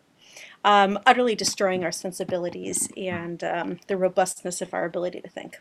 It's such So- a positive, such a positive view of his society before the journalists came along. It's really quite wild. Ah, well, I mean, white white savior kind of thing. But um, yeah, I mean, but the thing is, again, his argument that that's just him indulging in polemic. Um, Hmm. his argument doesn't rely on that. Um, I'm not sure where your where your problem is with his formulation to be let alone. You're absolutely correct that I think that he's using a cannon to shoot a flea, but the cannon, you know, has has value. So okay, that's fine. You can do that. Right? And if you think let alone, right, let alone is a is you know is a less um, fancy formulation than you know the, the one I tried to come up with, right? Which, you know, which is the right to you know the right to control this, the right to control the the uses and sensations of every aspect. He defines it a couple times as an inviolate personality. Yeah. So that's right. So that's I'm trying. So I'm trying to, to put a lot of flesh, right, a lot of detail on that inviolate personality and what constitutes personality. Uh, yeah, and that inviolate personality is not quite. I think it says more than let alone. Right. That's my. Mhm. That's my. Uh, let alone is like this thing that leaves you. Um, Mhm. leaves you. you know, with, I think still a, a fairly It's same limited. concept. Pardon? It's the same concept. Do you think let alone means that other people can't copy your books? That is let alone? that. Pardon? You could Well, argue that. Okay, Books I is think an extension of your personality. But your books, Yeah. what your books are, are what nothing's happening to your books that they're not being let alone. It's not the actual the act of copying the book that's the issue. It's the act of copying and disseminating the book that's the issue. right. Um, if you had access to the book, unless you're you know a thief sneaking in, you know Baba Machteret, um, then you are uh, you know then that's a different issue. Um, the issue is that you're disseminating it, and that's not letting me alone because now people are going to know about it and they're going to bother me and think about me, and I'm thinking about them thinking about me, and I'm not being let alone. Uh-huh. So there's a lot, like a lot of really interesting steps there, right? The last step, Yeah. thinking about that because I'm going to be thinking about other people thinking about me, right? Because you're living your life, right? You're living your life in your um, in uh, in your house, right? In your in your daled amos, and I, with a telephoto lens, somewhere in right somewhere in you know in the South Seas, take a photo of you doing that, and okay, so you say I've intruded, I've intruded on you. What if somebody there writes a speculative novel about what I'm, what what you were doing in your compound? Is that also right? Not fair because now other people now everyone is thinking about because I speculated about you. Is that an intrusion? Did you see the the cat person article? Mm, yeah, the cat person article. That's actually Yeah, there really was- good uh, thing here, right? This this woman, yeah. So like I guess a couple years ago, this uh, writer who had previously like not written anything that was well known, she was like in an MFA or MFA program or something, wrote this short story cat person um, that went super viral on the internet. Um, and there's this article that came out like last week with this person being like, cat person is about me. And it's this woman who found out that like this this story had been had been based on like certain facts of her life and the the sort of template of a relationship she had with a much older man. Um, but on the other hand, like and on the one hand, like the author didn't change a lot of details, like the exact small town in Michigan and the theater where she had worked and all these things. But she also like used different names and the actual fundamental core of the story and its plot was not based on this woman uh, and her life. And so there's like a question of like, you know, did the author have the right to like use this as like a jumping off point to write a story when it's not actually just stealing this woman's life? It's just using that as inspiration. But or was is it like a violation? blow. Like, all, of her, all her friends and family sent her the article saying, Uh-huh. say, saying, "Did you write this? Did did you did he write this?" Okay, that's a test case. Happened. I Um, just read a novel, with, you know, much. I also think part of the key of that arti- ahead, part of the key of that uh, article, at least, at least what I saw, was that all the vices were invented, even though Yeah. the uh, Right, that, was- that was basis the was real. part of it was that actually the relationship was apparently fairly functional and she remembers him fondly and um Right. and right But, he, he- but they invented a whole bunch of vices to make it interesting and to make him the villain. Yeah, which but then that was like part of her complaint when I think both the reason a lot of people said this was fine and the part of the reason I think she was upset was that she felt like because there was based off of her life, people would assume that it was just true to her entire life, including the bad bits about her former partner. Whereas other people are like, no, if the entire like actual basis of the plot and the characters' personalities is fundamentally different than what happened in real life, that's because it's not based off of your life. It's a So story. basically, the story needed a villain, so they took a real person and gave them a bunch of villainous characteristics. Yeah. What if my son-in-law were exactly the same as he is, he, same way as he is, but a bank robber? um, I mean, yeah. it's really just took the fact of like, a, you know, an 18 year old being in relationship with a 33 year old. Right. So that's right. That's true. Right. That's true. Right. Those are all great questions. Right. But the, right. So I think the argument that um, that Warren Brandeis has been making is that nobody, right? It's a it's a chiddush and a fairly modern chiddush to think about that question, right? Did somebody do something wrong because they wrote about somebody else's life? And does it have to right? And whatever it doesn't make anyone think worse of you? What if you make it right? What if instead of inventing inventing the virtues, they invent the vices, they invented the virtues, right? Right. We talk about that with Kathryn Stockett's The Help, um, where um, she absolutely uses her um, her maid from when she was growing up as the basis of the story. And so this one's actually true.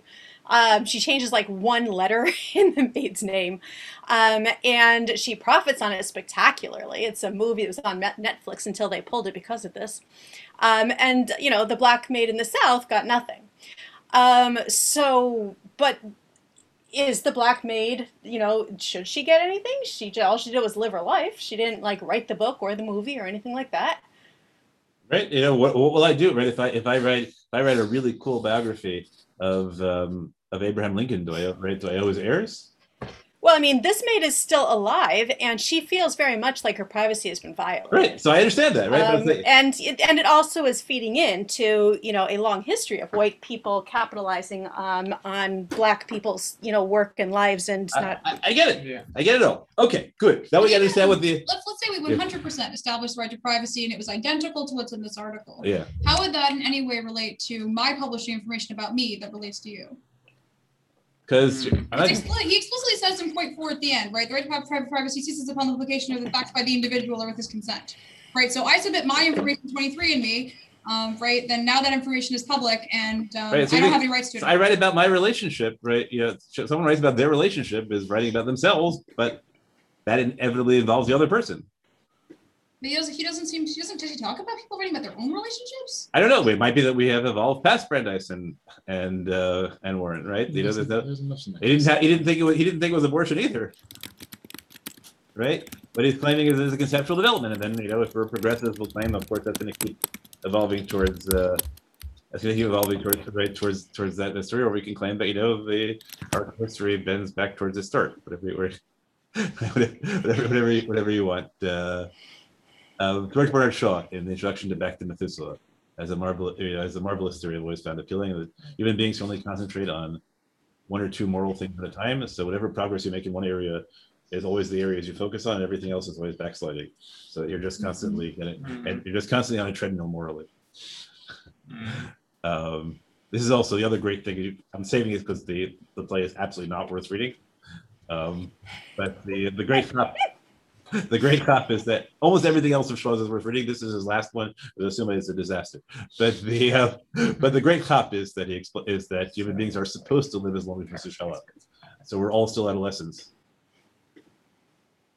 especially the British, right? Really, we're really supposed to live a thousand years, right? So you're not supposed to be an adult when you're 13 or 50 or even 70, right? 70, you're supposed to be the equivalent we call seven. And he that explains a great deal of human behavior. We're all, we're all, we're all just puppies. But especially the British. Anyway, okay. So okay, so let's go back. Let's go back to what we had to above up there. I think I hope I hope it was convincing that this that this had to be done, uh, right? And that this is that that this is a, useful way to think about the question. But let's do s- let's let's do some uh, straight Bavach Teret. Okay, so Bavach Teret, I imagine you will get that uh, Bavach Teret can be conceived of in different ways. One of the ways it can be conceived of is to, you know, if I were to translate it idiomatically, a convenient way of translating of Teret might be a man's home is his castle. Ah. Right, so the question I think is when you think of so above Machteret is one of the ways in which you can build a right to privacy in halacha by claiming that what's wrong is a person came into my house furtively. Mm. And I have a right to keep people out of my house. Someone would say that. Is Ah. there any What do you mean? is, is there any way to build a right to privacy in halacha that doesn't involve comparing it to cases where you're allowed to kill the person violating your right to privacy? Because I'm not sure we want that to be our conclusion. I- And so I- far, all you know, so we're we're not going to build it exclusively out of the right. The question is, is Bamachtaret a useful building block, or is it totally irrelevant? But do you do you want to be in the position of telling somebody who is all, who already committed a murder, which is why the she'elah is coming up in the first place, that now you know the, the other person just uploaded their is trying to uh, you know like send their information to 23andMe so they can kill their cousin because their cousin's trying to get them put in prison. What? Wait, the, the, the case, the case you started from, Yeah. right, If somebody committed a crime. Now, Yeah. and now the, their relatives' information, right? So do you want to tell Yeah. murderers that now they can kill other people because the other people are going to expose them by sending in their DNA? Um, everybody who could possibly expose them. Yeah, maybe they I- can I just doubt murder their this is a- entire family. I doubt this is a good strategy. Doesn't sound like a good strategy, which is, I think, what you've been suggesting. But that's just i'm bringing it up just because the second time in shiur today that we brought up a right to privacy built on a case which allows murdering the other person spontane- spontaneously, which is Masira, as Uh, the previous one. You're also allowed to murder What was the other one? Sorry. Masira. Masira. You're also allowed to murder people I without didn't trial think Masira. And now it's starting to build up that the privacy is such that you're allowed to murder people without trial. I'm not. I'm not taking responsibility for the Masira So, so the murderer, the murderer asked your she'elah about the 23andMe case, right? Now you're telling me not only has he has the right to, uh, you know, murder whoever he thinks will uh, put up the 23andMe results, but actually he can preemptively murder his entire family because they might, you know, risk his uh, DNA. Okay. Um, Presumably different angles, maybe Hanukkah with like where you could like okay. What you Miriam, could can you do. mute when you're not talking? If you just don't 'cause I think understand I'm the- hearing you typing. Okay, Um, sorry. Thank you. You say, Joe. Yes. No, it's okay. Never mind.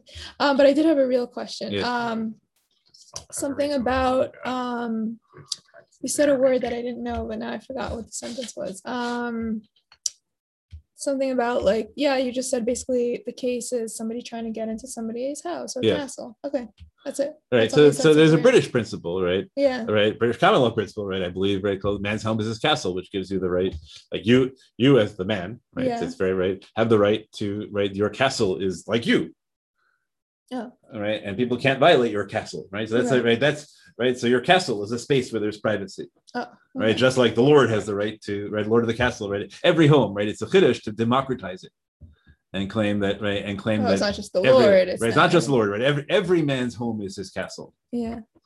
Okay, right. So that's a right. That's very clear. So it could be that Bab Machteret is that. Mhm. It could be the Bab Machteret is just an extension of Rodef, and it's a right to life. But we've already seen the right to life is can also can, can also be expanded, or right, or it could be that the right to it's explicitly framed. We could say that it's not you know that it it's about the societal interest in preventing murder, which has nothing whatsoever to do with the right to life. Okay, so I want to go through the Makorot in um, in um, in uh in in, right, in the sugya. I think I'll do it more directly than I than I probably would have done otherwise. Um, and at least you know at least pose pose the questions as to what sorts of what are the ways in which we can analyze it, and then we'll pick that up tomorrow um, and right and see see how much see how much further we get. Okay, so there's a there's there's a parsha, right? The parsha, first of all, situated in the context in the context of theft. So that's our first question, right? Why is Bab Machteret framed in the concept in the concept of theft? Well, you could say, well, they didn't have photography yet, uh, right? But it's right, but right, but what if somebody sneaks into your house with a camera? Mm. Right, so Yehuda's going to say, "Oh, oh, right, wait, you're not Rabbi Klaver, You're suggesting again that we can just shoot people who are trying to violate, violate your violate your privacy, right? Is it is it the fact that above Machteret, and this is just Dibra Kasuv Behove, right? That the, when will people sneak into your house? They will sneak into your house, right? When right when when, when they want to steal, or is it that uh, no, right? Sneaking into your house, right? Does all sorts of things. It creates an insecurity. You can never right. It right. It means you can never feel private, Mhm. right? That's what people sneaking into your house means, right? Right. So right. So right. So there. Right. So, so you can claim that these possibilities are excluded by framing it in the context of theft, or you can say that no, right? That's again, that's just but Dibera Katuv Bovet, Torah just gives you the standard case. Okay, Imatheri Matzeh Ganav Behukava, mate, he struck down and he right, and he dies, right? That's that is the why it's passive is not necessarily our issue right now. Um, and he dies, right? So probably that means that even if he dies, right, but you can you can engage in lesser measures, although this whether you have to engage in lesser measures, which is part of the that I should mention, right? Because by the rule by a rodef, gen, right, generally a person who- who threatens your life is that you have to use the minimal necessary force to save yourself. But it's not clear that that applies to above machteret. Above machteret is preemptive action, and it might even be the that, that you can engage in whatever preemptive action you want and not just that minimal pre- preventive action. And that suggests that this is not just rodef. That the person has done something wrong by entering your house. Mhm. So in a way, this would be like the Rodef. Yeah. Okay. Right. Or you could argue that, you know, because he's tunneling into your house, you don't know what he's gonna do and therefore. You could, but you know, why can't you just um why, why can't you shoot him with a tranquilizer dart? And then, We don't have one. Okay, but that's true by rodef also. You can shoot somebody with a bullet if you have a but but only if you don't have a tranquilizer dart. But by Bab Machteret, let's assume for now, because it's certainly a very reasonable position, that if I have two guns, one of the bullet, one of the tranquilizer gun, I'm allowed to choose to shoot him with a bullet. Even though I couldn't do that if he was actually holding a knife at my throat. Mhm. Right. So if you hold that way, that Bab Machteret doesn't require minimal necessary force, even though Rodef does, so you can argue that it's not right. The reason is that a not you're actually it's really it's really hard to But know why? Yeah, that's that's actually if somebody's at you with a knife, that's it's yeah, it's counterintuitive to say that you can be. you Right, don't that have to- yeah, right, that you have only- to use minimal force. Why and then here not? Right. Yeah, so the easy answer is because here he's in your house. So what's how is that? He violated your privacy. Mhm. I mean, is that really the answer? I don't know. Yeah, I think here because you don't know what is. I think like when somebody's at you with a knife, you see the knife. Right. You So see exactly what's going gonna could right? happen. So- yeah. And then here it's like you don't really know like if they have a knife or if they have a gun or if they have a Right. bomb. Like you don't you don't really know. I think there's a- with a tranquilizer, all that's going to be stopped. Same way as the person with right. It can't be worse. It could be worse than a knife. What do you mean? Oh yeah, but that would be road Rodef could also be Right. right. then. Okay, yeah. So I don't really know. I Yeah. think if I was poskening straight from the Gemara, I would say that and we believe that people will use minimal force with the rodef. We don't think people will do it on their money because minimal force is nothing. You can hide, leave the house, and someone will go steal your stuff. We don't believe people will listen to us, so we have to make an exception. I don't think that's what the argument was. The argument was that like because like everybody knows that people do this, therefore the thief now we has this kavana that means that we now have the ability to kill him. It wasn't that we have to allow. Right, but how can we kill him more than a rodef, though? Right, all that argument does is make him into a rodef. Maybe in a rodef you can act preemptively against, right? So I can kneecap him before he, right, I mean, have we seen sources that say you don't need to use minimal? We have not. I'm, I'm positing, which you can now look at. I'm positing that there are, in fact, that Pashut shot is that the requirement of minimal necessary force is not applied to a rodef. You should probably mention, which you always bring up, that uh, if we're talking about preemptive rodef, we should not say that you have a right to you know, shoot the prime minister before he makes a peace deal. I should probably mention that. That is true, right? You know, what constitutes rodef? Right? I It's a very dangerous. Yeah, it's very dangerous. Same way, right? Somebody emailed that to my the share last last week. You know, or that you know, does this mean that you know that you can you know that you can shoot you know that if we allow we allow killing Mostrim, right? The answer is there's no principle that you don't want to say that you always have to obey government because there are really evil, unjust governments. You don't want to always say that you can always disobey the governments. There's no there are no rules that that prevent evil. Right? Rules per se cannot prevent evil. That is Maybe it. we, maybe we just assume that like you won't be able to stop Baba Mahtera with non-fatal force because he'll just come back again or something. And a Rodef won't? I guess Why not? because we don't know him.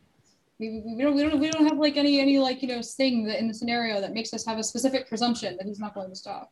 Uh, What if this I is wonder if time? it's about. Um, I wonder if it's about the fact that he's coming at night. Because if he doesn't come at night, then um, there's a lot less ability to kill him.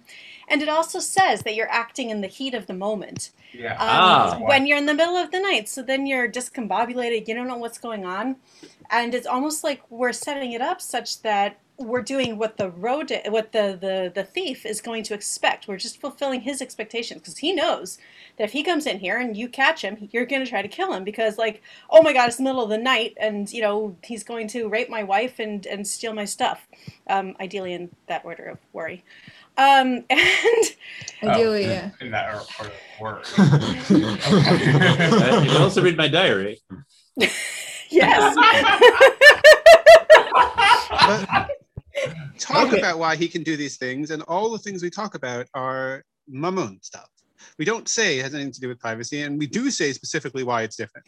We say either because he's coming to murder you, Ali Skedamimba, or we Okay. say it's I haven't even got- I haven't even gotten to the second half of this person.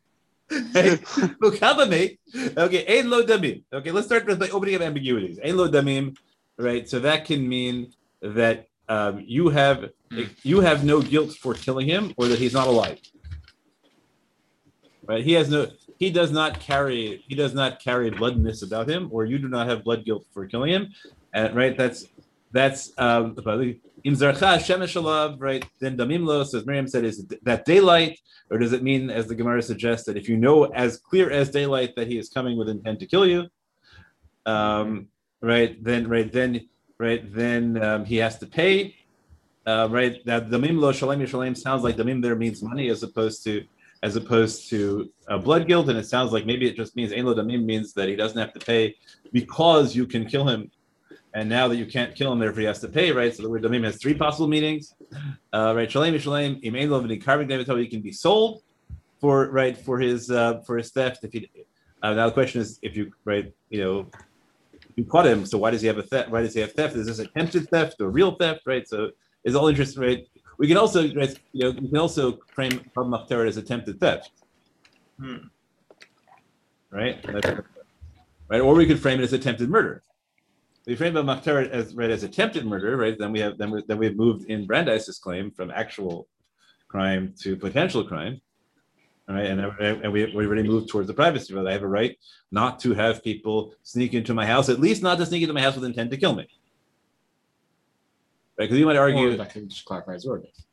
Right. So, but we could, right? So we could, you could say, Rabbi Klapper, if it's really just about pen, about him being in your house, then why is there such a person? Why is there such a thing as a bum maftar you can't kill? If we find people who say that, if right, that there's a bum maftar you can't kill because you know he's not going to kill you.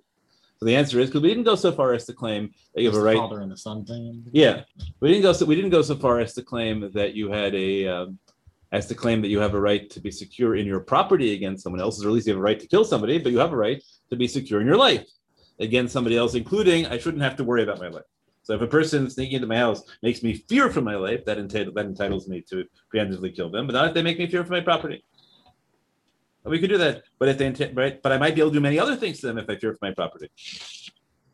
Right, right. They might still be right. The fact the fact that we don't allow you to kill somebody doesn't mean that we're not recognizing your right. It just means that we have right that that we allow you to engage to do things in proportion to the in proportion to the right to the to the threat to privacy. Right. So that we have to be careful the other way. Right. Not to say that anything that I can't kill you for is not really a violation of privacy, and Halacha doesn't care about it. We'll still let you beat the guy up if he's stealing your stuff, right? Because Right. that's not that's not. Maybe we'll even let you beat beat, beat beat him up, even if he just tried and failed to seize to seize your stuff. Or to stop him from doing it again.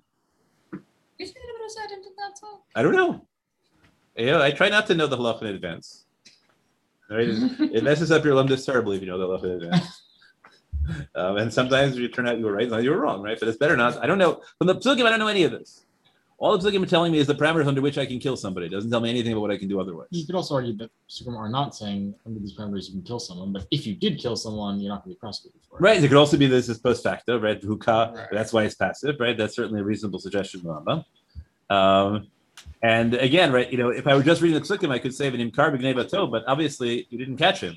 Obviously, obviously you caught him, right? Sorry, you caught him. You didn't steal anything. So maybe you sell people to slavery for attempted theft. Wait, if you caught him with something in his hand, then he did steal something. So take it back. What does the aim ain lo mean then? Right, ain lo in kar b'gnei Okay, right? If you he still has it, there's no case of im ain lo. Oh, he gets paid twice. Yeah, you still have to pay twice Aha. Do you think you sell him into slavery even for the even for the double for the for the double? Sounds like if it. he can't pay. Okay, it.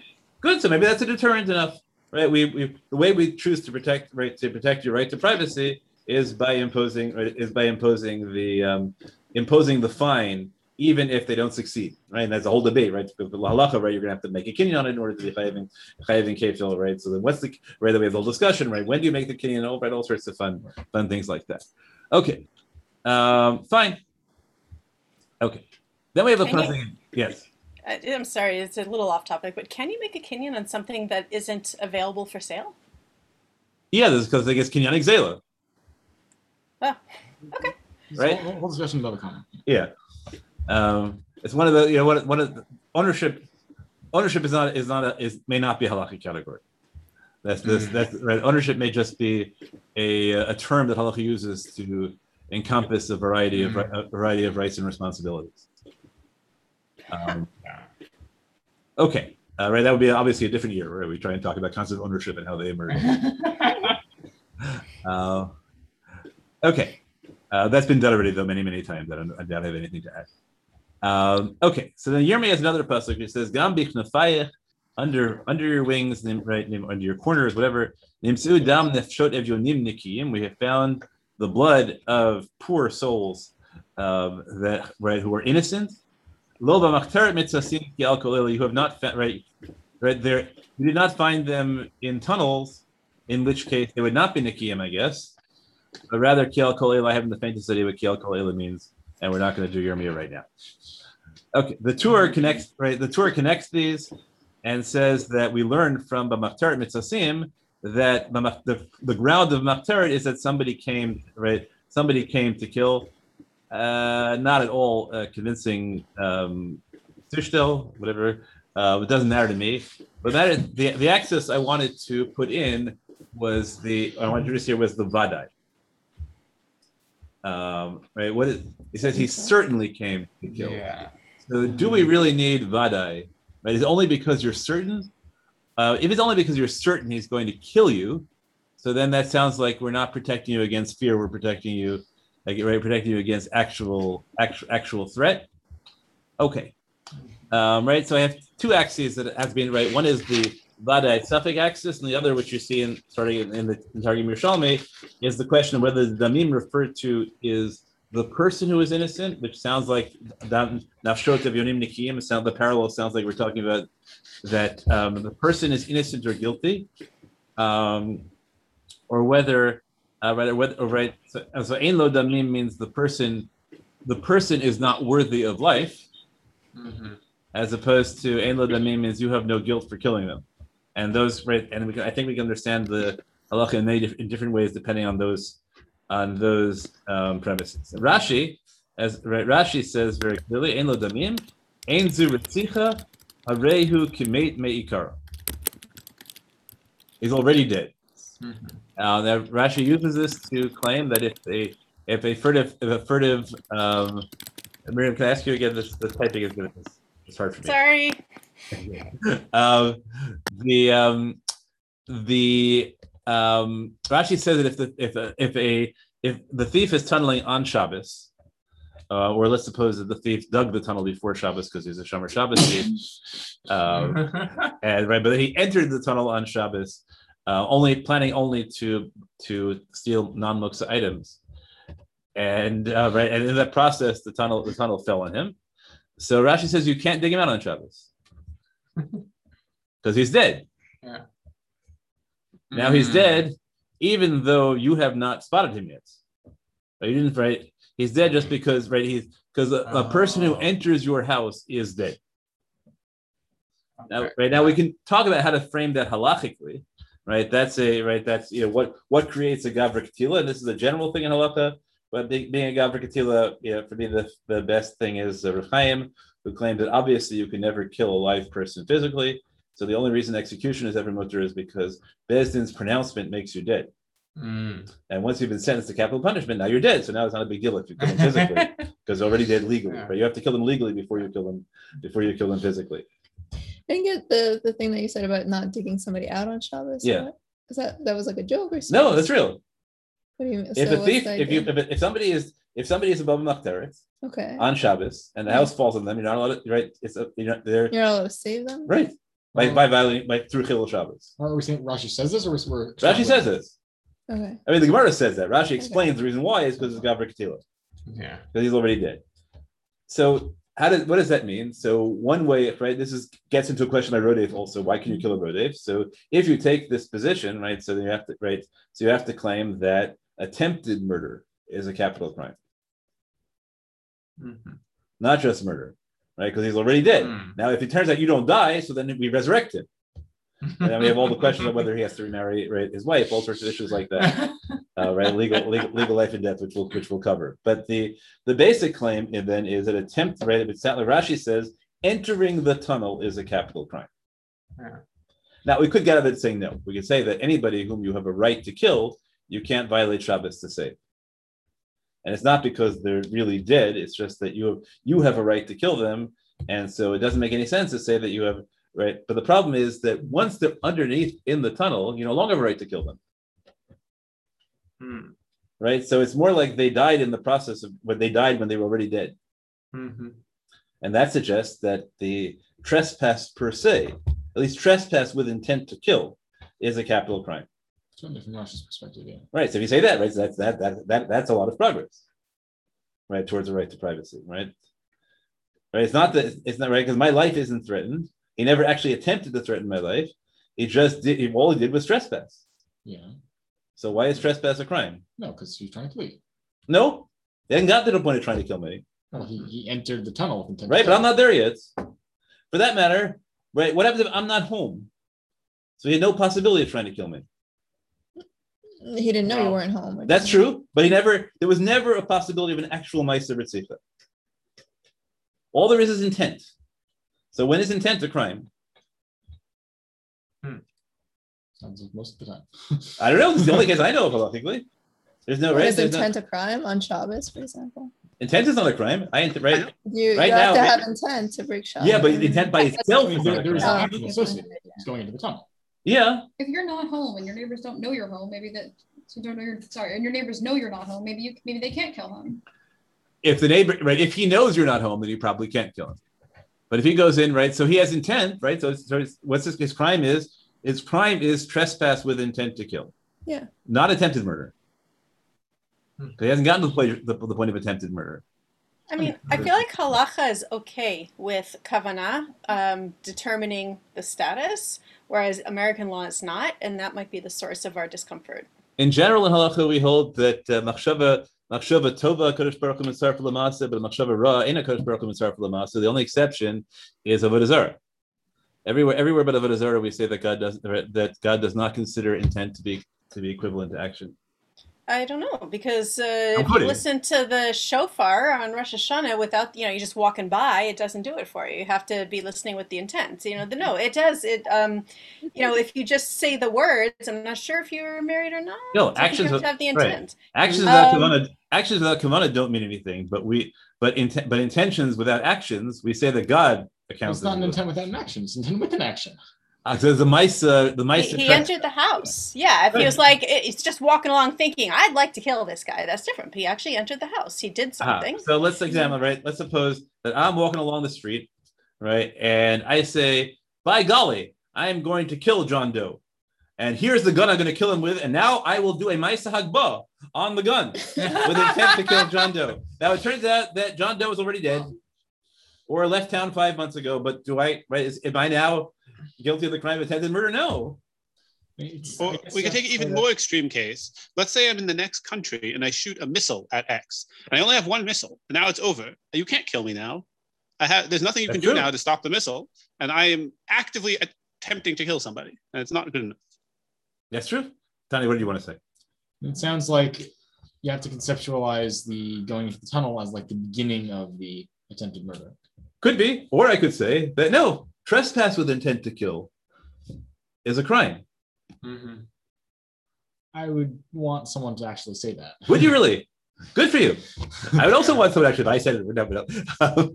yeah, I would just want to put it right there. You know, just engaging in a you know in a detailed analysis of the crime halachic data. It there are a lot of anomalous things about this, which leave open the possibility. Um, okay. Um, all right. So you have, yeah, so you have, you have the access about whether but about um, whether it's a whether um, who the name applies to, whether it's vada or safek. Um, you have the access about whether it's a chiyuv or a whether it's a chiyuv or a rishus, right? Um, which you can decide. Right? Rashi, but you know, Gemara when it says "Abol hargacha hashkem lahargo," so that sounds like a chiyuv, but yeah, you know, okay, obviously that's fudgeable, uh, right? Um, oh, great, the Rambam holds it as a rishus and not a right, and um, and not a and not a chiyuv. Um, okay. Um, to give you all the other sources about uh, about Vada and Safek. Mirza Bechor Shor, I think, is very important um, because he's the one who says what Miriam suggested. He says Sharei Kimo Anusu, Shein Adam Yachol Labid Atzmal which means that we don't actually see it. Right, we prefer to have the Bab Machteret not killed, but we excuse you for having done it. So that's an interesting question. Like, why do we do that? Are you really honest?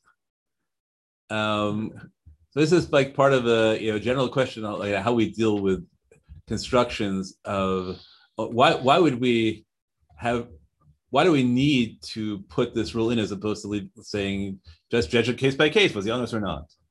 Right. Um, you can obviously imagine cases in which people plainly engage in premeditated premeditated versions.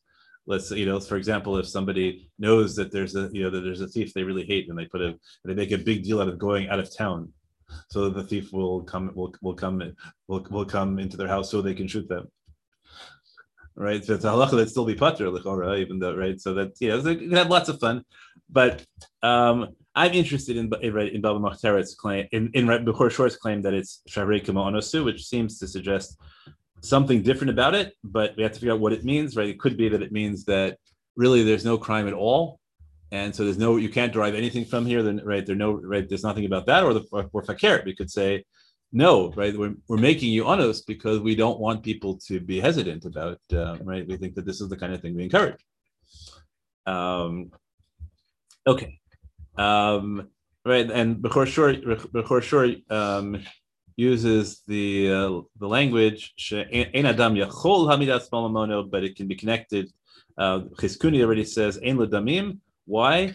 Uh, she, right? Yasina bishas chimum. So by saying bishas chimum, he connects it to this to the issue of goel adam.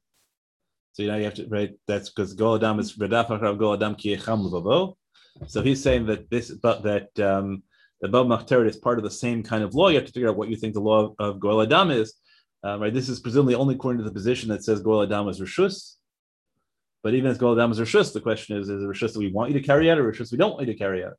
All right, so all those questions. also, um, in Jacob knows in Chavruta that um, the pasuk in Parshat Masei says mm-hmm. that if the accidental murderer leaves the Yermiklat and the Goel Adam kills him, in in lo dam.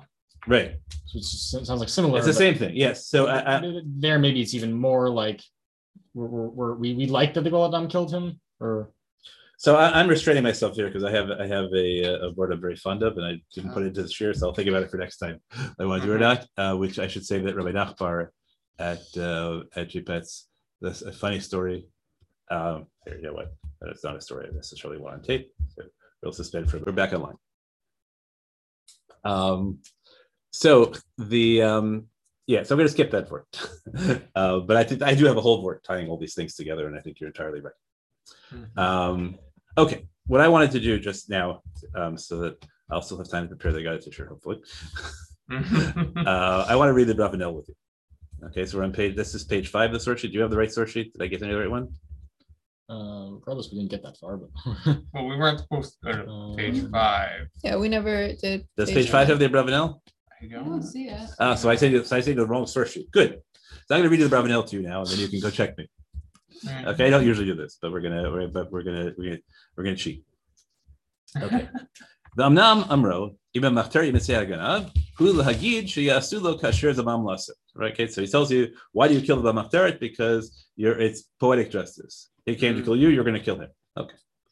Kibi Matzel Machteret, Kishukar Minino Shagat Shaba Gamkein Aliske Nefashot Tutar Demo right? When he's found in the tunnel, when you can see, when you can see that he's coming to kill, right? Then his his you're allowed to kill him. in balabayis matzat ain lo damim. So if the if you find the thief in your house and you and right and you and you strike him until he dies, you have no guilt. You don't get punished for killing him. Um, right, because the Torah has descended into the minds of every individual. Shall kol ish sheyesh shall kol ish sheyesh lo sane sane. Every person who has a hater, yavo el beito badlat lahargo. Every, anybody who has a hater, that hater will sneak into their house to kill him. Limi matzei, and if he gets found, yomar shabalig no veloganav. He'll say, "Oh, I just came to steal. I didn't steal." Yeah. So yeah, be prepared. He'll go, and this will just keep happening. So Rabbanel understands Bab Machteret not as a punishment for having right for having for right for this, but as a right to be free of right to be free of the threat in the future. Or he just thinks that it's different from Rodef the way that I suggested, which is that if you think that the Rodef won't stop and you have a real reason to believe that, then you can just kill them. Aha. Okay. Right. So that, that uh, is the right. way I understood it. Wait, yeah. did I understand this correctly? That basically somebody who's trying to murder somebody else is never going to admit that, like right. if they're caught. Mm-hmm. So therefore, like we just like legally, we have the right to kill that person if they come to our house. Mhm. Yeah. Because if they just admit it, they'll sneak away and they'll come back the next night. Yeah. No, no, actually. Okay, so now the question is Ramalchus and I are disagreement, which is exactly the right the right disagreement. So it's Ramalchus says, yeah. So what this is right. This is is I am really now at threat. To, I'm really now at risk to my life Mhm. because I have a I have a hater out there. But if that's the case, I should be able to go out. Right, I should be I should be able to go out right and kill him after he leaves the house too. Yeah. But he's demonstrated he's a Rodef by uh like you know coming in. He's Maybe- demonstrated Yeah. he's I a agree Riddick. He's demonstrated he's a That's Riddick. not how I understood this at all. Yeah. It, it, it sounded like to me, at least, that this is like a takana for society. Like we don't want people to be able to uh, dig under people's houses and wait to wait till they're uh, you know not looking and then kill them. Therefore, we're going to say, you know, as a preventative measure, be able to kill him. Therefore, people will stop doing it. Yes. The question is, why do we care? Also, once he's left, of course you can't kill him because now he's demonstrated he really just was a thief. Aha. Once he's Mm. left, No, Well- he left because they were he was caught. here to believe him? well, like, he le- well, this case he left because he was caught. There, there's the Yerushalmi, which connects the other where the Yerushalmi says that you can kill the Bab Machteret uh, even after he's left if you were home. But um, Ah. and quotes the pasuk by Goel Adam, that's why it all connects. But um, but here, right, you caught him. Here you caught him. So what I want to argue, right, Sparmalcha doesn't like it, and that's entirely legitimate. Right? What I want to argue is that we really don't like people who sneak into other people's houses to kill them. Because people have a right not to be worried about being killed in their houses. You don't have that right on the street. On the street, you can wear a gun, they can wear it. There's no there's nothing wrong with a society in which everybody has to wear a gun. It's a polite society. We can advance as a society and create a system in which every right in which everyone has the right not to be killed on the street also. But that's not right. Our first level is I have a right in my house not to be right, not to worry about being killed. So if someone sneaks into my house, I'm get, right. I'm entitled to kill them to stop them from doing it again. Where are you That's a getting all of? Yerushalmi, right? You're telling me the one you can kill on the way out, but I'm just claiming Yeah. that I'm claiming the way that Bravanel understands this halacha, right? That, right. I want to argue that rather Bravanel understands this halacha as a right to be free of the threat of death, and not just a right to be free of death. But I only have that right in my house. Does a man's home is his castle? Why can't I just shoot people with guns into my house? Why can't you just shoot people that bring guns into your house? Yeah, even if they just walk in openly. If they walk in openly, that's a fair question. Yeah. Uh, I, c- uh, it's an interesting question of whether I whether if I put up a sign on my house, all trespassers will be killed, right? So then anybody entering my house knows, right? And it might be I can create problem terror situations like that, right?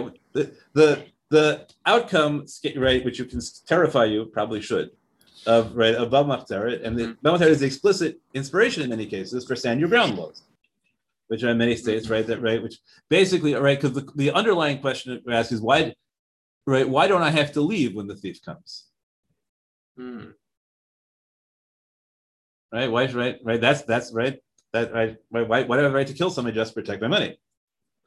So that's how you right. That depends whether you think there's right. Whether you think if you think it's onus and adam bahul mamono really means that I really can't restrain myself. So in achanami. But if you think adam bahul mamono right doesn't mean that it's right. It's a because it's not really onus, which is what all the other sugyot on the Torah are mm-hmm. about. Right? Does adam bahul mamono really mean that you're that you're seized with this overpowering, uncontrollable urge that even if, for example, halacha said that if you give into it, we're going to execute you because you're a murderer, you couldn't control. Mm. The way it's quoted here, it's like the thief, because of the Bahul, one the thief, the thief is prepared to kill you, and therefore you can kill him, even if you're not Bahul. Yeah, so that's a really interesting, right? So that's interesting. We have to have to go through that sugya properly and say what you know. That's a really you know. So in the end, it's because the thief is prepared to kill you. So what if you shout, "I'm not prepared to kill you," or you hold up your hand, right? You know, that's um. So there, there, there, there are different theories as to how that works, right? One which I guess it, I don't want to really get stuck, so I'll you know get tip away something, right? There's a called unclean hands doctrine, that it's the thief started and that's why you can kill him, right? Which is different than an actual rodef doctrine that it's because the thief is trying to kill you, but it's really because you're trying to kill the thief, right? As far as the thief is concerned, if you left, the thief has no interest in killing you, right? So why do I have right? So the thief can say, "Look, you're the one who initiated the capital confrontation. It wasn't life and death when I walked in because it's only because you made it so. You could have left." right? So one version is, well, no, but really, you it's impossible for you to control yourself. Another possibility is the right is that the thief knows there's a possibility that you'll confront him, but then that still doesn't explain why you have a right to confront him. So it could be because the thief knows there's a possibility, that's what gives you the right to confront him. And why should that be? The thief, so the thief's willing to kill you, but right. So the answer must be because you have the right to respond to certain threats actively. And we get back to right. So that's that's what I want you to look at all the now you, now, now you can go back and look at all the Makara, and you can look at a lot of things I haven't given you. That's what I want you to look at is to see whether in the end of the day you are right, you think that Bab Machteret is really just about the threat to your life, or whether whether it is according to at least some Rishonim, and I think yeah, I want I with Bravanel is I guess I would say that Bravanel is probably one extreme and Bechor Shor is the other. If I were setting up that kind of share where there, you know, where there are polls, but if I'm not convinced that those are really the case, because I can, because if you can understand Bravanel the way Spermalpa does, and you can uh, understand the you can understand a claim of onus as socially constructed. We treat this as onus as opposed to you actually onus because we have a choice always about right the way to react to somebody. The one way of reacting to somebody saying something saying onus is we create more radical disincentives. Right? You say you're honest. Well, guess what? You're not going to be so honest if we're going to kill you, right? Right? You can control yourself then. Well, guess what? We're going to kill you. Well, that's not enough. Well, you know what? We're going to boil you in hot oil before we kill you, right? or we could, or we could create something else. We could create a chiyuv to run away if you see someone trying to break into your house. We could create a chiyuv, right? Could you listen, right? Right, but you know, but maybe you're really honest, right? So that's why you look at all this again. Okay, so the purpose of the right, so the purpose of those makora, which you can look at at the beginning of Seder tomorrow, is to see whether Bab Machteret can or should be understood as right as rooted to some extent in a right to something that emerges from privacy as opposed to life. And then the second question is if you are convinced that Bab Machteret can or should be understood as emerging from some notion that Brandeis explained, right? Um, I think, Warren and Brandeis, I think plausibly claimed you have this right emerges from something beyond the right to life, do you think, well, okay, the way we think about halacha is, well, okay, that's it? Or do we say, ah, that means that halacha recognizes this kind of thing that grows out of that grows out right that grows out of other things right? Not only is there a right to life but there's a right to be fear there's a right to be free of the threat to life. So maybe all the other ways in which Brandeis talks about the expansion of common law we don't have to claim halacha expands that way. Maybe we should be looking for those things in halacha. And maybe if we're convinced that this is shot in Bab Machteret, maybe when there are other ambiguous areas where we can understand halacha in those terms or not, maybe this will, But so now we see that halacha recognizes, um, even in this extreme case of allowing you to kill somebody because we have a, right, because we recognize these kind of rights, maybe we should look to interpret other areas of halacha that way. Okay, right, so that's right, that's an, right, so I want, want to, it's not, it's not a, the interpretational move is not to claim, oh, look, I found this case of privacy, therefore it exists, right? Therefore, we're going we're to expand it to everywhere. That I think is extreme. But on the, the if the presenting question is, does halacha recognize these kinds of things or not? And the answer is yes, halacha recognizes these kinds of things. So then when we have other ambiguities, we can right, we can be biased towards seeing that seeing halacha is recognized. And when we have a lot of things in halacha, right, which can be interpreted that way, then we might be considered to say, oh, look, this must be a general value in halacha. And then we have cases that aren't explicitly covered. We might say, oh, look, but the purposes of halacha, right? We will have a new, we have Kedoshim Tihyu and Vesita Yashir Vatov, and I don't know, Hatznea Lechet Im Elokecha. Right, Hatznea Lechet Im Elokecha is the same kind of meta value as the others and means that halacha should always put a premium on privacy. I, I think yes, that the difference in tznius and privacy is when someone tears away your tznius, they're usually doing you a favor. And when someone tears away your privacy, you're hurting. Okay, I use Hanselakin il kaka, but that is a bad term because it already assumes that tznius is the right word. Not at all, right? I, I will invent a pasuk, right? Thou shalt be, right? Thou shalt, thou shalt at all at, at all times be private. Wouldn't that be a burden on you? You know, so we get rights and burdens. Yeah, that's all right also, right? Yeah. But that's still a problem. Like, like, it's like you. Okay, right? You're no, but like take take the Agadatas about people hiding under their beds. Take the Agadatas We are sympathetic to the people hiding under the beds, even though they are very much violating the privacy of their teachers. Shockingly enough, I do intend to put that on the Makara. All right, but I guess. uh, because I said right, the challenge, you know, well, you know, the challenge is to make the case interesting is not right. It's not enough to construct the right to privacy. Make the case interesting, you also have to construct the right to know that competes with the right to privacy. Right. so Or the case, the case there's a difference between like the privacy that is owed to you from sh- by strangers versus the privacy that you deserve from people who are not strangers. absolutely. Maybe there's no privacy right among uh, in families. No, but that those are very extreme cases because if they were doing that on purpose, we might kill them. We just saw a Gemara. It says if they did that on Uh-huh. purpose, we would murder the teachers. Yet Right, they still well, have the right to. Ain't a term escamus held b'misha nemisat smola.